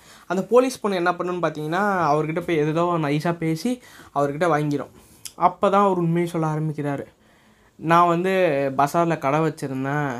அன்னைக்குன்னு பார்த்து இந்திரா காந்தி மேடம் வந்து இறந்து போயிட்டாங்க. அவங்க இறந்து போனதுனால என்னாச்சுன்னு பார்த்தீங்கன்னா கடைகள்லாம் கலவரம் நடந்துச்சு. அதை யூஸ் பண்ணிக்கிட்டு இந்த அப்போசிஷன் பார்ட்டி லீடர் என்ன பண்ணால் பார்த்தீங்கன்னா சிக்கிம்களை இந்த புக்காட்டி ஊரை விட்டு அழிக்கணும்னு நினச்சா அதனால நாங்கள் எங்கள் நான் வந்து என் கடையில் போயிட்டு கடையை எப்படி இருந்தாலும் கொளுத்திடுவானுங்க தெரியும். கடையில் இருக்கிற காசுன்னு எடுத்துகிட்டு வரலான்னு போயிட்டேன். அது அன்னைக்கு அதுக்கு ஒரு முன்னாடி நாள் எனக்கு எடுத்த கடைக்காரனுக்கு சண்டை. அந்த எடுத்த கடைக்காரர் யாருன்னு பார்த்தீங்கன்னா நம்ம ஹீரோவோட ஃப்ரெண்டு நம்ம தாத்தாவோட ஃப்ரெண்டு அதனால் அன்றைக்கி அந்த கலவரத்தை பார்த்து நம்ம தா நம்ம இந்த தாத்தா வந்து இந்த தாத்தா அந்த தாத்தா கிடையாது இந்த வயசான தாத்தா வந்து அந்த கடையில் இருக்கிற நகை பணம்னா எடுக்கலான்னு போகிறாரு போகும்போது கரெக்டாக உள்ளே மாட்டிக்கிறாரு. அதை நம்ம ஹீரோ எப்படி ஒன்று அவர் இருக்காருன்னு சூதாரமாக கவனித்து அவங்க ஃப்ரெண்டு எப்படி ஒன்று கூப்பிட்டு போயிடுறாங்க. கூப்பிட்டு போயிட்டு கடையை மட்டும் கொளுத்துறாங்க இவருக்கு எதுவும் ஆகாத மாதிரி. இவர் குடு குடு குடுன்னு நம்ம வீட்டுக்கு என்ன ஆச்சுன்னு பார்த்தா இவர் பொண்ணையும் இவரோட மனைவியும் யாரோ சுட்டு கொண்டுட்டாங்க இவர் ரொம்ப கதறி கதறி தேம்பி தேம்பி இதெல்லாம் சொல்லிட்டு இருக்கு அதே சமயத்தில் நம்ம ஹீரோ ஒரு ஃப்ளாஷ்பேக் நினச்சி பார்க்குறாரு. நம்ம பாட்டி தாத்தா ஒரு ஃப்ளாஷ்பேக் நம்ம தாத்தா ஒரு ஃப்ளாஷ்பேக் நினச்சி பார்க்குறாரு பாட்டி கூட உட்காந்து ஜாலியாக பேசிகிட்டு இருக்க அன்னைக்குன்னு பார்த்து பாட்டிக்கு மறுபடியும் டியூஷன் எடுக்க போகிறாரு பேங்க் எக்ஸாமுக்காக அப்போ பாட்டி அவங்க அப்பா சொல்லிடுறாரு வேணாம் சார் இனிமேட் நீ அவளுக்கு டியூஷன் எடுக்காதப்பா. நான் அவளுக்கு கல்யாணம் பண்ணி கொடுத்துடலான்னு நினைக்கிறேன். பாட்டியும் வீட்டுக்குள்ளேயே லாக் பண்ணி வச்சுட்டாங்க. அதுக்கப்புறம் பாட்டி எப்படியோ ஒன்று தப்பிச்சு மேலே தாத்தா பார்க்க வந்துடுறாங்க. அங்கேயும் ரொமான்ஸ் பண்ணுவாங்க பார்த்தா நம்ம பாட்டி தேம்பி தேம்பி அழுந்துட்டு இருக்கு. எனக்கு கல்யாணம் பிடிக்கிறேன்னு சொல்லுவோம்ல ஏன் எனக்கு கல்யாணம் பண்ணிக்க மாட்டேன்ற? உன்னை நம்பி தானே அந்த மாதிரி பண்ணன்ற மாதிரி இது பண்ணிகிட்ருக்காங்க அதுக்கப்புறம் நம்ம இப்போ நம்ம போலீஸ்கார போலீஸ் மேடமும் அந்த போலீஸ்கார அசிஸ்டன்ட் போலீஸ்கார் என்ன பண்ணுறான்னு பார்த்தீங்கன்னா அந்த கம்பெனி ரிஜிஸ்டர் இருக்குது பார்த்தீங்களா அந்த ரிஜிஸ்டர்னா போய் செக் பண்ணுறாங்க அட்டண்டன்ஸ் இருக்கான்ற மாதிரி அந்த அந்த யார் அவரை? அப்போசிஷன் பார்ட்டி சிஎம் சைன் போட்டிருக்காங்க அதுக்கு அங்கே இருக்க அந்த ரெஜிஸ்டர் சொல்கிறான் அவர் தான் அந்த காலத்தில் பெரிய ஆளாச்சு அவர் சைன் போட மாட்டார். ஊரில் நிறைய பணம் டிஸ்ட்ரிபியூட் ஆகுதுன்ற மாதிரி அவர் பேசிகிட்டு இருக்காரு. அதனால் நம்ம அஸ்டன் போலீஸ்கார் என்ன பண்ணுறாரு பார்த்தீங்கன்னா பேங்க்கில் போய் விசாரிக்காரு என்ன இந்த மாதிரி ஏதோ உங்கள் பேங்க்கில் பணம் பொருள்றான் அந்த மாதிரி. அதை இவன் ஒட்டி கேட்குறான் ஏன் ஒட்டி கேட்குறான்றது தான் கொஞ்சம் டவுட்டாக இருக்குது அதுக்கப்புறம் நம்ம ஹீரோவும் போலி நம்ம ஹீரோவும் அதை சாரி நம்ம ஹீரோயினும் அந்த போலீஸ்காரனும் வீட்டுக்கு எல்லா வேலையும் மு முடிஞ்சுட்டு வீட்டில் சாப்பிட்டுட்டு இருக்காங்க. அன்றைக்கான டைம் முடிஞ்சு போச்சுன்னு. அப்போ நம்ம இப்போ அசிஸ்டன்ட் போலீஸ்கார் வந்து ஒட்டி வச்சுக்கிறோம் ஒரு பெரிய ஒரு டேபிள் மாதிரி போட்டு இவங்களாம் விட்டிமை இவங்களாம் கொலக்காரங்க அதை நம்ம அப்போ இது பண்ணிட்டு இருக்கிறோம் அப்போ அந்த போலீஸ்காரன் முன்னாடியே கேட்பான் அந்த வயசான தாத்தா கிட்ட உங்கள் கொலை பண்ணவங்களை யாரோ ஃபோட்டோ ஞாபகம் இருக்கான்னு அதுக்கு நம்ம ஹீரோயின் வந்து அவங்க அப்பா மாட்டிப்பாருன்றதுக்கோசம் இல்லை இல்லை நம்ம நாளைக்கு கேட்டுக்கலான்ற மாதிரி இது பண்ணுவாங்க அதுக்கப்புறம் நம்ம ஹீரோ நம்ம அசிஸ்டன்ட் போலீஸ்கார் வந்து அவங்க அம்மா ஃபோன் பண்ணுவாங்க. இதை கேட்டோடனே ஹீரோயின் அம்மாவா? அவங்க அம்மா என்ன பண்ணுறாங்க என் கூட தான் இருக்காங்கன்ற மாதிரி சொல்லுவாங்க. இதை கேட்டோடனே நம்ம ஹீரோயினுக்கு பாட்டி ஞாபகம் வந்துடுது அப்பன்னு பார்த்து நம்ம ஹீரோயின் என்ன பண்ணுறாங்க பெட்டில் படுத்துட்டு தாத்தாக்கு ஃபோன் பண்ணுறா தாத்தாக்கு ஃபோன் பண்ணி தாலாட்டு பாடு. அப்பா எனக்கு தூக்கம் வர மாட்டேன்றாங்க. அவரும் தாலாட்டு பாடுறாரு. சடனாக ஹீரோயினுக்கு யாரோ ஒருத்தங்க ஏதோ ஒரு வயசானவங்க அந்த கொட்டுற மலையில் அங்கே அப்போ அவங்க ஜோரம் மழை பெய்யுது அந்த கொட்டுற மலையில் வந்து போ அம்முன்னு சொல்கிறாங்க அதோட இந்த நாலாவது எபிசோடு முடியுது. இந்த அஞ்சாவது எபிசோடோட ஸ்டார்டிங்கில் நம்ம ஹீரோயின் வந்து அவங்க அம்மா முன்னொரு அம்மா வந்தாங்க பார்த்தீங்களா கடைசியாக அஞ்சாவது நாலாவது எபிசோட் முடியும் போது அது வேறு யாரும் இல்லை. நம்ம ஹீரோயினோட அம்மா தான். நம்ம ஹீரோயின் பிறந்த ஒரு ரெண்டு வருஷம் நம்ம தாத்தா அப்போ அந்த பாட்டி சொன்னோம்ல அந்த பாட்டி வந்து வேற ஒருத்தர் கூட கல்யாணம் ஆயிடுச்சான் அவங்க வந்து இப்போ கலிஃபோர்னியாவில் எங்கேயோ செட்டில் ஆயிருக்காங்களாம். நம்ம ஹீரோயின் அவங்க அம்மா இவங்க தான். நம்ம ஹீரோ நம்ம தாத்தா வந்து எதுக்கு இவங்க இந்த பாட்டியை கல்யாணம் பண்ணாங்கன்ற ஸ்டோரி நான் உங்களுக்கு இன்னும் இப்போ வரைக்கும் சொல்ல வரல. அதை அடுத்த எபிசோடில் என்னமோ சொல்கிறாங்களான்னு பார்ப்போம். அவங்க வந்து சொல்கிறாங்க நானும் அப்பாவும் இந்த மாதிரி தான் இருந்தோம். எனக்கு அவங்க அப்பாவை திடீர்னு பிடிக்கல. அவர் என்கிட்டே எந்த விஷயத்தையும் ஷேர் பண்ணல. அதனால எனக்கு அவர் மேலே கோவம். எங்கள் ரெண்டு பேருக்குமே செட் ஆகல. அதனால தான் நாங்கள் பிரிஞ்சிட்டோன்ற மாதிரி சொல்கிறாங்க இதை கேட்டோன்னே ஹீரோயின் கஷ்டப்படுறாங்க. என்னென்னா விளையாட்டு பொருள் நினச்சிங்களா? நீங்கள் பாட்டுக்கு பிரியலாம் பிடிச்சி போயிருங்க. நீங்கள் பிரிஞ்சு போங்க அது உங்களோட இஷ்டம். அதுக்குன்னு நான் ஒரு பொண்ணுன்னு நான் ஒன்று பிறந்தல என்னை எப்பயாச்சும் ஒரு டைமாச்சும் இதை பார்க்கணுன்னு உங்களுக்கு தோணுச்சா? இங்கே இருக்க குழந்தைங்க மேலே இவ்வளோ பாசம் காட்டுறீங்களே? பெத்த பொண்ணு மேலே உங்களுக்கு கொஞ்சம் கூட பாசம் இல்லையான்ற மாதிரி கேட்டிருக்காங்க. இதை கேட்ட அந்த அம்மா கூனி கூறி அழுறாங்க. நம்ம ஹீரோயினும் அழுந்துக்கிட்டு அப்படியே வராங்க. அதுக்கப்புறம் இன்னொரு தாத்தா ஒருத்தரை பார்க்க போகிறாங்க அந்த தாத்தா யாரான்னு பார்த்தீங்கன்னா முன்னொருத்தரோட கடையை கொளுத்துனாங்க பார்த்தீங்களா? அவங்க குடும்பத்தையே அழிச்சாங்க பார்த்தீங்களா? அந்த குடும்பத்தையே அழிச்சவரோட கூட ஒருத்தர் இருந்தார் பார்த்தீங்களா? அந்த அவருக்கு வந்து இப்போ வயசாயிருச்சு. அவர் சொல்லிட்டு இருக்கிறாரு நம்ம ஹீரோயினோ நம்ம ஹீரோயின் கிட்ட இந்த மாதிரி இருந்தானுங்க.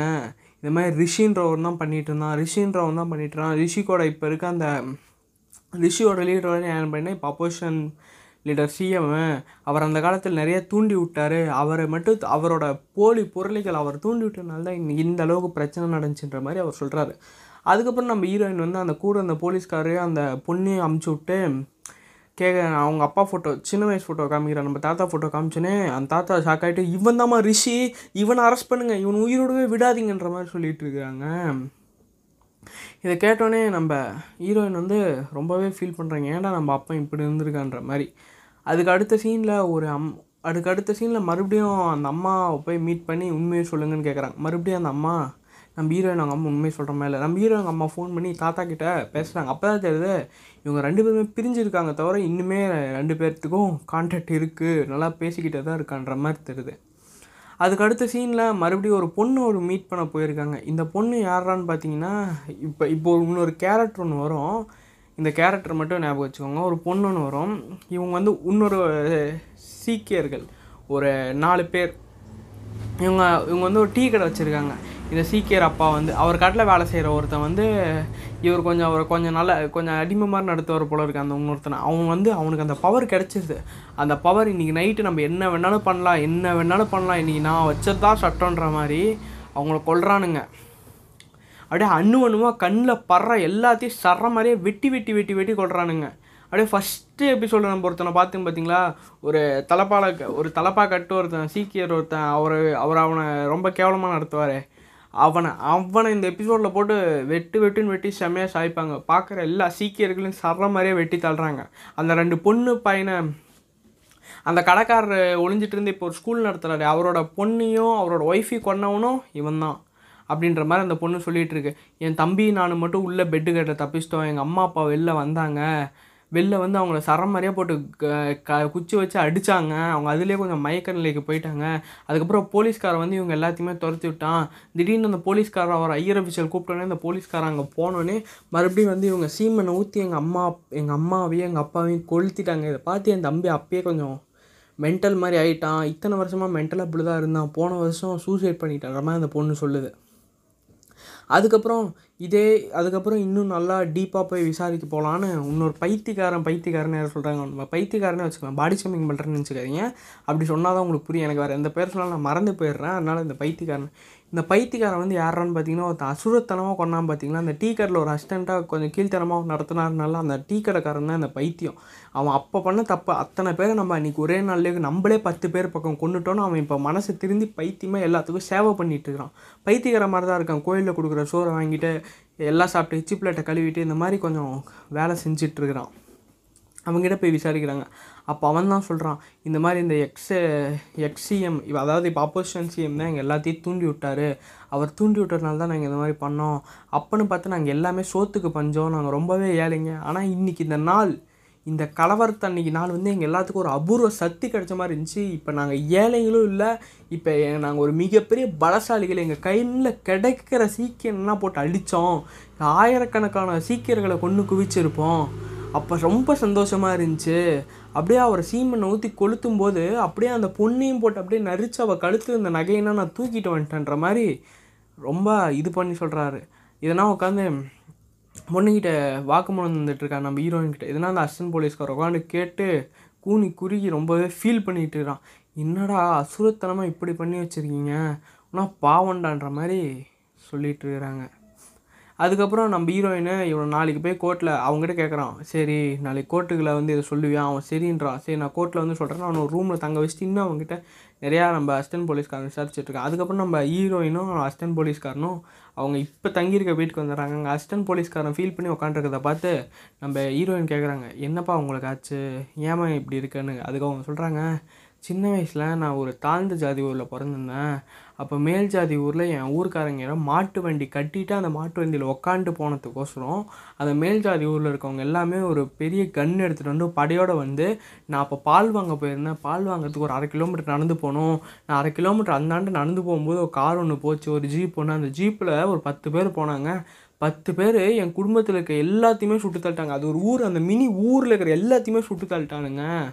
எங்கள் அம்மா மட்டும்தான் உள்ளே ஏதோ போய் வேறு ஏதோ வேலை செஞ்சுட்டு இருந்ததுன்னா பொழைச்சாங்கன்ற மாதிரி சொல்லிவிட்டு அவனோட ரொம்ப ஸ்லோக ஸ்டோரி சொல்கிறான் இதை கேட்டோன்னே நம்ம ஹீரோயினு உள்ளே போயிட்டு இன்னுமே ஃபீல் பண்ணுறாங்க அப்போ நம்ம ஹீரோயின் அவங்க அப்பா ஹீரோயின் அவங்க ஃபோட்டோ வச்சுருந்தாங்களே அந்த ஃபோட்டோ அந்த போலீஸ்காரன் பார்த்துட்ருக்கான் உடனே அந்த அங்கே வேறு ஏதோ ஒரு இல்லீகல் ஆக்டிவிட்டி மாதிரி சேருது அவங்க இருக்க வீட்டை சுற்றி என்னடான்னு பார்த்தா எவனோ துப்பாக்கி எடுத்துகிட்டு நம்ம ஹீரோயின் கன் எடுத்துகிட்டு போய் அவனை பார்க்குறாங்க. அவன் அந்த பைத்தியத்தை பைத்தியக்காரனை சுட்டு அவன் போயிட்டான். அத்தோட இந்த அஞ்சாவது எபிசோடு முடியுது. கைஸ் இந்த எபிசோடை நீங்கள் ஸ்கிப் பண்ணாமல் பாருங்கள் அப்போ தான் புரியும் ஓகேவா இந்த ஆறாவது எபிசோடோட ஸ்டார்டிங்கில் நம்ம வில்லன் அதாவது நம்ம யூனியன் லீடர் இருக்கார்ல இப்போ ஆப்போசிஷன் சிஎம்மாக இருக்கார்ல அவரோட ஒய்ஃப் வந்து ஒரு தள்ள மெசேஜ் பண்ணிகிட்டு இருக்காங்க.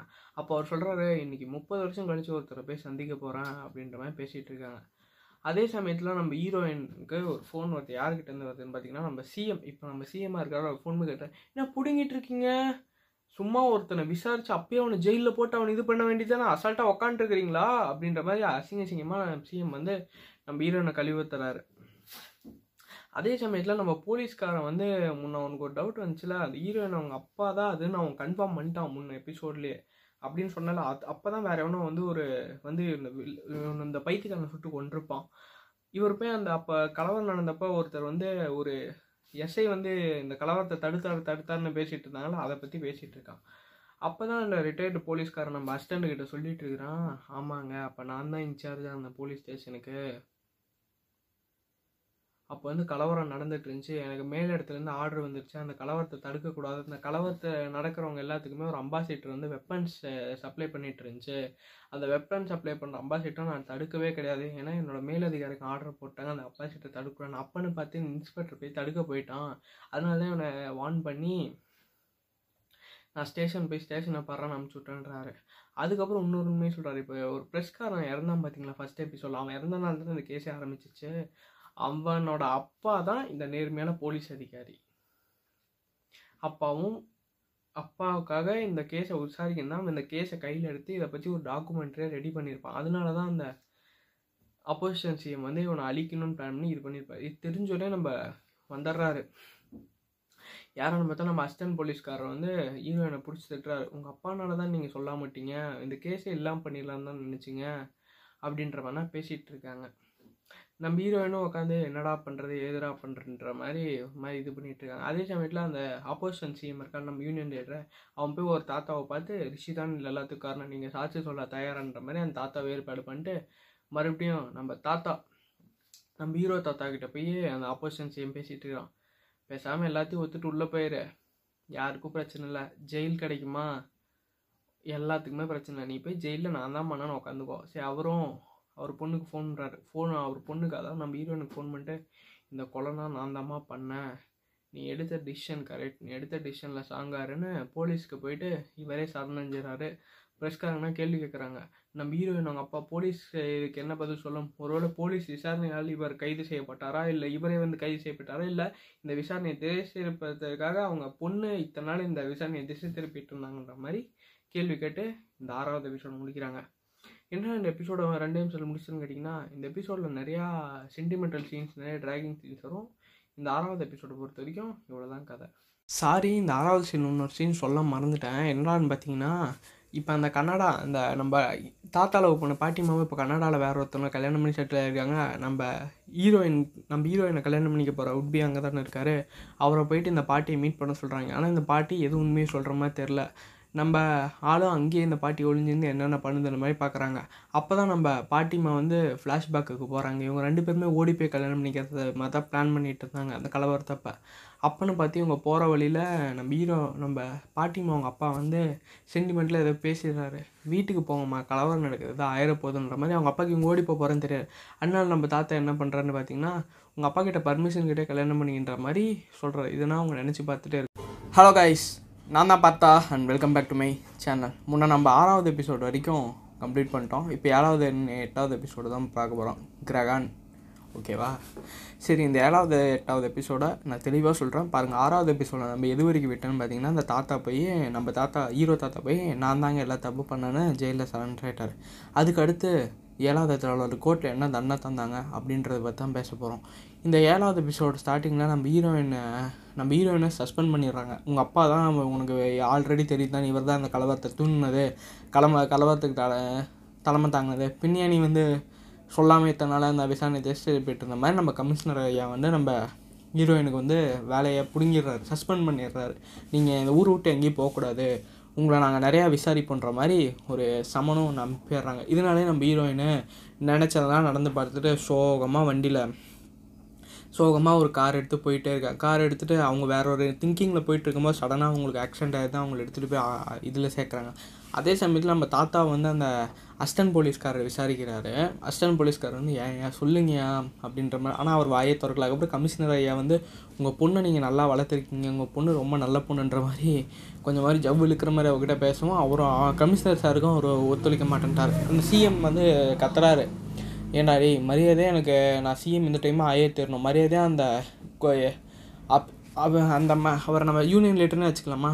அவர் அப் அப்போசிஷன் சிஎம் தான் யூனியன் லீடர் யூனியன் லீடர் மரியாதையை நீ அவன் மேலே கேஸ் கொடுத்து அவனை தூக்கி ஆகணும் அப்படின்ற மாதிரினா பேசிகிட்டே இருக்கார். அதுக்கு அடுத்த சீனில் நம்ம ஹீரோயின் வந்து பெட்லேருந்து எழுந்திரிக்கிற மாதிரி ஒரு நர்ஸ் நம்ம ஹீரோயினுக்கு ட்ரீட்மெண்ட் பார்த்துட்டு இருக்காங்க. அப்போ உடனே இன்னொரு இவன் அஸ்டன் போலீஸ்காரன்னு வச்சுக்கலாம். இந்த அஸ்டன் போலீஸ்காரன் வந்து நம்ம ஹீரோயின்கிட்ட நிறையா ஒரு கலெக்டிவ்னா சொல்லிட்டு இருக்கான். ஒரு இந்த ஊர் பேர் என்னன்னா இந்த ஏ ஊர்னு வச்சுக்கலாமா? சரி ஏ ஊர். இந்த ஏ ஊரில் வந்து இந்து கிறிஸ்டின்ஸும் சாரி இந்துவும் முஸ்லீமும் ரொம்பவே ஒற்றுமையாக இருப்பாங்களாம். அதனால இந்த ஊரை இந்த டைம் கலவரம் பண்ணி இந்த ஊரில் இருக்கவங்க எல்லாத்தையும் பிரித்து விட்டுணுமா அதுதான் பிளானாக அது மாதிரி ஒரு யோசனை ஒரு ஊரில் நடக்குதான் அந்த ஊருக்கு போய் பார்த்தா அந்த ஊரில் இவங்களுக்கு ஏற்ற மாதிரி ஒருத்தர் இருக்கான். ஃபஸ்ட்டு ஒரு ப்ரெஸ்காரன் இறந்து போயிட்டான் பார்த்தீங்களா அவனோட ஃப்ரெண்டு இவங்ககிட்ட தான் அவன் எல்லா டீட்டெயில்ஸுமே கொடுத்து வச்சுருப்பானா? அவன் சொல்கிறான் இந்த மாதிரி தாங்க இந்த இந்த ஊரில் முஸ்லீம்ஸ் நிறைய பேர் பேரே வரல ஓட்டர் ஐடிக்கு அவன் நிறைய பேர் சதி பண்ணிட்டான். அது இல்லாமல் இன்னைக்கு கலவரத்தை வர தூண்ட பிளான் பண்ணியிருக்கான். இதனாலே இங்கே மாற்றி மாற்றி அடிச்சுக்கிட்டாங்கன்னா நாங்கள் இத்தனை வருஷமாக ஒன்றா வாழ்ந்துட்டு எங்களோட இதே போயிடும்ன்ற மாதிரி அவன் சொல்லிட்டு இருக்கிறாங்க. நம்ம ஹீரோயின் கேட்குறாங்க கோர்ட்டில் ஏறி கேஸ் கோர்ட்டில் ஏறி சாட்சி சொல்லுவீங்களா இல்லை. என் ஃப்ரெண்டோட நிலைமை பார்த்தீங்களா அவனே கட்சியில் தீ வச்சு கொளுத்திட்டாங்க. நானே ஏமாத்துறேன். என்ன வரமாட்டேன்? இருக்குன்னா புள்ள குட்டி இருக்குது தயவு செஞ்சு என்னை விட்டுருக்குன்ற மாதிரி அவன் சொல்கிறான் சரி நம்ம ஹீரோயினும் சாட்சி கிடச்சி ஒன்றும் பண்ண முடியாதுன்றமே வந்துடுறாங்க. அதுக்கு அடுத்த சீனில் நம்ம அதுக்கு அடுத் அதுக்கு அடுத்த சீனில் இன்னொரு தாத்தா ஒருத்தர் காமிக்கிறாங்க. இவர் நம்ம கருப்பு ச- கருப்பு சட்டை தாத்தான்னு சொல்லலாம். இவர் தான் முன்ன போய் நம்ம அப்போசிஷன் சிஎம் வந்து ஒரு வீட்டில் பார்த்து உண்மையை சொல்லுங்கள் அந்த பண்டுக்கு அதாவது நம்ம ஹீரோவோட ஃப்ரெண்ட் நம்ம தாத்தாவோட ஃப்ரெண்டுக்கு என்னாச்சுன்ற மாதிரி கேட்பார் அதுக்கு அவரும் தெரில அவன் என்னோட பையன் தான். அவனுக்கு என்னாச்சுன்ற மாதிரி தெரிலன்னு தான் சொல்லுவார். அவர் பேர் ஜண்டு. ஓகேவா? ஜண்டு அவர் பேர். நம்ம ஹீரோ நம்ம தாத்தாவோட ஃப்ரெண்டு பேர் ஜண்டு. ஜண்டுக்கு என்னாச்சு? ஜண்டுவை நம்ம ஈ நம்ம தாத்தா அவரோட ஃப்ரெண்டை கொண்டுட்டாருந்தா அவர் மேலே கேஸ் ஃபைல் போட்டு இப்போ அவர் கோர்ட்டில் நிற்க வச்சுருப்பாங்க. இதனால அவரும் அப்படியே சொல்கிறாரு அப்போ நான் பார்த்தேன். இவன் தான் உங்கள் அப்பா.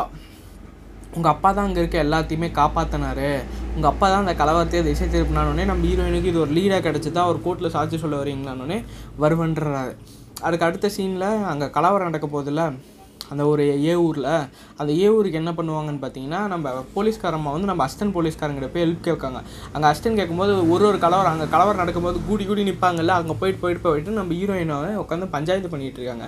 எதுக்குங்க இந்த மாதிரி பண்ணுறீங்க கலவரம் பண்ணாதீங்க. இத்தனை வருஷம் நீங்கள் ஒன்றா தானே இருந்தீங்க. நீங்கள் ஒன்றா இருக்கிறது உங்களுக்கு பிடிக்க மாட்டேங்குதுங்க. உங்களை பிரிச்சுட பார்க்குறாங்க அதாங்க இவங்களோட மெயின் இதுன்னு சொல்லவும் அப்படியே அந்த ஆப்போசிஷன் சிஎம் மேலே இந்த எல்லா கேஸுமே போய் பாய் தான் அந்த ஆப்போசிஷன் சிஎம்மை அந்த யூனியன் லீடரை அரெஸ்ட் பண்ணுற மாதிரி ஒரு நிலமையும் வருது. அதுக்கப்புறம் அதே சமயத்தில் எவனோ ஒருத்தன் கன் எடுத்துட்டோம் நம்ம பஸ்ட்டை நம்ம e-, நம்ம ஹீரோயின் முன்னாடி தான் அந்த அஸ்டன் போலீஸ்கார் நிச்சிட்டு இருப்பான். நம்ம ஹீரோயின் ஏதோ பண்ணுவாங்கன்னு. கடைசியில் ஒருத்தன் கன் எடுத்து நம்ம அஸ்டன் போலீஸ்கார் நெஞ்சில் சுட்டுறோம் நல்ல வேலை அது ஹார்ட்டில் போகும் வேற எங்கேயோ போனாலும் அவன் தப்பிச்சுட்டு ஹாஸ்பிட்டலில் இப்போ இருக்கான் அதுக்கு அடுத்த சீன் கோர்ட்டில் காமிக்கிறாங்க. கோர்ட்டில் என்ன நடந்துச்சுன்னு சொல்கிறதுக்கு நம்ம பாட்டிமா கனடாவில் இருந்தாங்களா? நம்ம பாட்டிமாவே வந்துட்டாங்க. என்ன இருந்தாலும் என் பாய் ஃப்ரெண்டை நான் காப்பாற்றுன்ற மாதிரி. இப்போ அவங்களுக்கு வேறு ஒருத்தவங்க கூட கல்யாணம் ஆயிடுச்சு. இருந்தாலும் நான் ஒரு பேச்சுக்கு சொல்கிறேன் நம்ம பாட்டிமா வந்து உண்மையை சொல்கிறாங்க அங்கே என்ன நடந்துச்சு? எதுக்கு இவர் அந்த ஜண்டுவை கொன்னாருன்ற மாதிரி. ஃபஸ்ட்டு இவர் சொல்லிடுறாங்க. அதுக்கப்புறம் நம்ம தாத்தா சொல்லுவார். நம்ம பாட்டிமா சொல்கிறாங்க எங்கள் எங்கள் இவங்க கலவரம் பண்ணிட்டு இருந்தாங்க. கலவரம் பண்ணுறதுக்கு முன்னாடி நாள் வந்து எல்லார் வீட்லேயும் எஸ்ஐஎஸ்ன்ற மாதிரி எழுதிட்டு இருந்தாங்க. எஸ் மீன் சீக்கியர்கள் எழுதிட்டு இருந்தானுங்க. அதை வந்து நான் தாத்தா வந்து என் வீட்டில் மட்டும் அழிச்சிட்டாரு. அழிச்சிட்டு எங்கள் எல்லாத்தையும் வீட்டில் பத்திரமா இருக்க சொல்லிட்டு போனார். அப்படின்ற மாதிரி சொல்கிறாரு அதுக்கப்புறம் ஜண்டுன்னு இன்னொருத்தர் சொன்னார் தாத்தாவோட ஃப்ரெண்டு அவன் இவங்க எல்லாம் போனதுக்கப்புறம் வந்து என்னை ரேப் பண்ணிட்டான். அந்த ரேப் பண்ணதுக்கப்புறம் நான் ப்ரெக்னென்ட் ஆகிட்டேன் நான் வேறு ஊருக்கு போயிட்டேன். அவன் என்னை சீரழிச்சிட்டான். அதுக்கப்புறம் நான் வேறு ஒரு ஊருக்கு போயிட்டேன். எனக்கு பிறந்த குழந்த தான் இப்போ நம்ம ஹீரோயின் மாதிரி ஒரு ஷாக்கான இது சொல்கிறாங்க இதை கேட்டோடனே நம்ம தாத்தாவும் கண் கலங்கி எல்லா உண்மையும் சொல்கிறாரு ஆமாம் நான் தலங்க தாங்கி நடத்தினேன் நான் படித்தவன் அதனால இந்த கலவரத்தை எனக்கு பிடிக்கல. பட் நான் இவங்களை விட்டுருந்தேன்னா இவங்க நிறைய பேரை கொண்டிருப்பாங்க நான் என்ன பண்ணணும்னு நினச்சேன்னா அவங்க எல்லாத்தையும் டைவர்ட் பண்ணி கொலை பண்ணுறதுலேருந்து டைவர்ட் பண்ணி இவங்க எல்லாத்தையும் கடையில் இருக்க பொருளை திருட வைக்கணும்னு நினச்சேன். ஏன்னா கொலைக்கும் காசுக்கும் நிறைய வித்தியாசம் இருக்குது இவங்க காசை பார்த்து அந்த காசு மேலே வெறியேற்றிக்கிட்டானா இவன் காசை மட்டும்தான் இது பண்ணுவான். இவன் யாரையும் கொலை பண்ணணுன்ற எண்ணம் வராது. அதனால தான் நான் இது பண்ணேன். ஆனால் நான் அந்த ஜண்டு வந்து அந்த முன்னொருத்தர் கடைக்கு ஆப்போசிஷன் கடைக்கு தீ அவர் குழந்த ஒரு- ஒரு அவங்களுக்கு ஆப்போசிட்டாக ஒரு ஸ்டீல் பிளான்ட் ஒருத்தர் வச்சுருப்பார். அவர் கடையை கொளுத்த போனால் அவர் உள்ளே இருந்தார் அதை நான் பார்த்துட்டேன். அதனால தான் வேணாம்டான்னு அவர் வெளில இருக்க காருக்கு தீ வச்சேன். நான் தீ காருக்கு தீ வைக்காமல் இருந்தானா அப்பயே அவர் இறந்துருப்பார். அப்படின்னு அவர் முன்னொருத்தர் கேஸ்னால ஒரு ஸ்கூல் ஒன்று வச்சு நடத்திட்டு இருக்காருல அந்த மனுஷன். அந்த மனுஷன் அது இவர் இவர் அந்த மனுஷனை அப்பயே அவர் பார்த்ததுனால தான் இந்த காரை மட்டும் கொளுத்திருக்காரு போல இருக்குன்னு அவர் எல்லா உண்மையும் சொல்கிறாரு அப்போ இவன் நான் திட்டிட்டேன். டே லூசு பேர் ஜண்டுன்னு பேர் வச்சுக்கிறவங்களாம் முட்டாள் பையன் தான் திட்டிட்டேன்? இவன் அதுக்கோசரம் கோவப்பட்டு தான் போயிட்டு என்னோடய ஆளை இந்த மாதிரி பண்ணிட்டான்னு நம்ம தாத்தா ரொம்ப ஃபீலிங்காக சொல்கிறாரு நான் மட்டும் அன்றைக்கி தலைங்க தலைமை தாங்காமல் நான் பண்ண தப்பு தான். நான் தலைமை தாங்கினதும் தப்பு தான். பட் தலைமை தாங்காமல் இருந்திருந்தா நிறைய உயிர் போயிருக்குன்னு தன்னோட வார்த்தை சொல்கிறாங்க இதை கேட்டோன்னே நம்ம ஹீரோயின் வெளில அழுந்துக்கிட்டே ஓடி போயிடுறாங்க. அதுக்கப்புறம் அவங்க அம்மா போயிட்டு சமாதானப்படுத்துகிறாங்க அதுக்கப்புறம் ரொம்ப நாள் கழித்து தான் நம்ம தாத்தா போய் நம்ம பாட்டி இருக்க இடத்த கண்டுபிடிச்சி நம்ம பாட்டிக்கு அப்போ ப்ரெக்னெண்ட்டாக இருப்பாங்க. ப்ரெக்னெண்ட்டாக வந்து குழந்தையே பிறந்துடும் அப்போ அவங்க வீட்டிலலாம் அவங்கள வச்சு என்ன பண்ணுறது இந்த மாதிரி அழுந்துட்டு இருப்பாங்க. அப்போ நான் தாத்தா தான் போயிட்டு குழந்தைய கொடுங்க நான் வளர்த்துக்கிறேன். நீங்கள் அவளை எப்படியோ ஒன்று கன்னடாக்கு அமுச்சு விட்ருங்க இன்னொரு வாழ்க்கையை வாழ்ட்டு இந்த குழந்தைய நான் வளர்த்துக்கிறேன்ற மாதிரி குழந்தைய தூக்கிட்டு குழந்தைய வாங்கிட்டு வந்துடுவார் நானே வளர்த்துக்கிறேன்ற மாதிரி. இதெல்லாம் பாட்டி மேலே ஜன்னலில் உட்காந்து பார்த்துட்ருப்பாங்க குழந்தையும் இவர்கிட்ட தானே போகுது இவன் நல்லாவே பார்த்துப்பான் நம்மளை பார்த்துக்கிட்ட மாதிரின்ற மாதிரி நான் பாட்டிமா விட்டுறாங்க. முன்னொருத்தர் அம்மா அம்மான்னு சொன்னமே அது யாருன்னு தானே உங்களுக்கு டவுட்டாக வருது? அது யாருன்னு இந்த இதில் சொல்ல நான் கெஸ்ஸிங்க சொல்கிறேன் நம்ம பாட்டிமா கூட ஒரு ஃப்ரெண்டு இருப்பாங்க பார்த்தீங்களா ஃபஸ்ட்டு நம்ம ஹீரோ கிட்ட போயிட்டு பாட்டிமா தான் நான் லவ் பண்ணுறால அவ்வளோ தான் லவ் பண்ணி கல்யாணம் பண்ணிக்கோன்னு சொன்னாங்களே. அந்த ஃப்ரெண்டு தான் அந்த அம்மாவாக இருப்பாங்க. நம்ம ஹீரோ கடைசி வரைக்கும் யாரையும் கல்யாணம் பண்ணிக்காமல் தன்னோட லவ்வருக்கோசரம் இத்தனை கஷ்டத்தையும் அனுபவிச்சு நம்ம ஹீரோயினை வளர்த்தே எனக்கு ஒரு பெரிய ஆளாக்கியிருக்காங்க அதுக்கப்புறம் கோர்ட்டில் எல்லாமே உண்மை தெரிஞ்சு போயிடுது நம்ம தாத்தாவுக்கு ஒரு குறைஞ்ச பெஞ்ச தண்டனை ஒரு பத்து ஒரு அஞ்சாறு வருஷம் ஆயுள் தண்டனை தந்திருப்பாங்க போல இருக்கு. ஆயுள் தண்டனையாக தான் இருக்கும். தூக்கு தண்டனை இல்லாமல் ஆயுள் தண்டனையாக இருக்குன்ற மாதிரி நினைக்கிறேன். அப்போ நம்ம ஹீரோயின் அவரை பார்த்துட்டு ஒரு ஸ்மைல் பண்ணிட்டு நேராக அந்த யூனியன் லீடர் அரெஸ்ட் பண்ண போகிறாங்க அதே சமயத்தில் நம்ம சிஎம்மாக இருக்கான் பார்த்தீங்களா அவனும் உட்காந்து சிரிச்சிட்டு இருக்கிறான். கேஸ் நம்ம பக்கம் வந்துருச்சுடா டேன்னு அப்போ தான் நம்ம நம்ம ஹீரோயின் போயிட்டு அவனை அரெஸ்ட் பண்ண போவாங்க. அப்போ அவன் சொல்கிறான் கதையெல்லாம் நல்லா தான் போச்சு பட் என்ன ஒருத்தன் தூண்டி விட்டான் யாருன்னு தெரியுமான்னு கேட்கும். அப்போ தான் ஒரு ட்விஸ்ட் ஒன்று ரிவீல் பண்ணுறாங்க இவரை ஒருத்தன் தூண்டி விட்டுருக்கான். அது யாருன்னா இப்போ சிஎம்மாக இருக்கார்ல அவர் தான் இவர் அப்போவே தூண்டி விட்டுருக்காரு. இன்னமும் இந்த பிரச்சனை எல்லாத்துக்கும் காரணம் இப்போ இருக்க சிஎம் அவரை ஃபோன் பண்ணி நீ மட்டும் இந்த கலவரத்தை தூண்டி விட்டு பெரிய ஆள் ஆகிட்டுனா உனக்கு எங்கள் அப்பா எம்எல்ஏ சீட்டு தருவார். உனக்கு ஒரு பவர் கிடைக்கும் நீ யாருன்னு மற்றவங்களுக்கு தெரியுன்ற மாதிரி சிஎம் அப்போயே ஃபோன் பண்ணி இந்த யூனியன் லீடருக்கு அதாவது ஒரு பதினஞ்சு வருஷம் இருபது வருஷம் முன்னாடி ஃபோன் பண்ணி சொல்லியிருப்பார். இப்போ புரியுதா இந்த படம் இந்த வெப்சீரிஸோட மெயின் வில்லன் யாருன்னு? இது இதோட இந்த வெப்சீரிஸ் அப்படியே ஸ்டாப் பண்ணுறாங்க சரி டாட்டா பாய் பாய் இப்படி இருந்தாலும் நீங்கள் யாரும் இதை ஃபுல்லான கேட்டிருக்க மாட்டீங்க. ஒருத்தர் ரெண்டு பேர் கூட கேட்குறதுக்கு வாய்ப்பு இல்லை முன்ன அந்த நாற்பது நிமிஷம் பார்த்துட்டு இது ஒரு பத்து நிமிஷம் நம்ம ஒரு நூறு ஒரு நிமிஷம் சும்மா பேசுவோம். ஒரு நிமிஷம் வரும். ஐம்பது நிமிஷம் யார் உட்காந்து நம்ம சேனலில் பார்ப்போம். சரி சப்போஸ் இது வரைக்கும் யாராவது பார்த்துருந்தீங்கன்னா சப்ஸ்கிரைப் பண்ணுங்கள் உங்களோட ரெண்டு மூணு க்ளோஸ் ஃப்ரெண்ட்ஸுங்க கூட ஷேர் பண்ணுங்கள் சரி டாட்டா பை பை காய்ஸ் உங்கள் எல்லாத்துக்குமே கடைசியாக ஒரே ஒரு சின்ன ஒரு டவுட் வரலாம். பின்னேண்டா ஒரு ஃப்ரெண்டை கொன்ன கேஸில் அவரை தூக்கி உள்ளே போட்டாங்கன்னு உண்மையாகவே ஒரு ஃப்ரெண்டை கொண்டுட்டாரு இந்த ரேப் பண்ண விஷயம் அதாவது நம்ம பாட்டிமாவை ரேப் பண்ண விஷயம் நம்ம தாத்தாக்கு எப்படியோ ஒன்று தெரிஞ்சு நம்ம தாத்தா பாட்டிமாவுக்கு ஏதோ ஆச்சான்னு பார்க்கறதுக்கோசரம் அந்த வந்து பார்ப்பாங்க. அவங்க வீட்டுக்கு வந்து பார்க்கும்போது தான் ஹீரோயின் வெளில தள்ள கை வச்சுட்டு அவங்க குடும்பத்தில் இருக்க எல்லாமே உக்காண்ட்ருப்பாங்க அப்போ தான் நான் நம்ம ஹீரோயின் சொல்கிறாங்க இவன் இந்த மாதிரி வீட்டுக்குள்ளே வந்தான் வீட்டுக்குள்ளே வந்தோடனே கதவை தொட்டினா அம்மா இருக்கீங்களா? நீங்கள் பத்திரமா இருக்கீன்ற மாதிரி நல்லபடியாக தான் பேசினா. சரி நாங்களும் அந்த நம்பிக்கையில் தான் கதவை திறந்தோம். ஆனால் இவன் கதவை திறந்த உடனே வந்து என்னை வெளில இழுத்து போட்டு என்னடி உனக்கு அவன் மேலே கண்ணு? இப்போ என் கூட வந்து பண்ணுன்ற மாதிரி என்னை கதர் கதர் ரேப் பண்ணிட்டான் அப்படின்ற மாதிரி ஸ்லோகத்தோடு அழுந்துட்டுருக்காங்க இந்த வெறினால் மட்டும்தான் நான் உன்னை கொன்னேன். இல்லைன்னா என்னை யாரையுமே அந்த கலவரத்தில் எதுவும் பண்ணல. அப்படின்ற மாதிரி நம்ம தாத்தா சொல்லியிருப்பார்.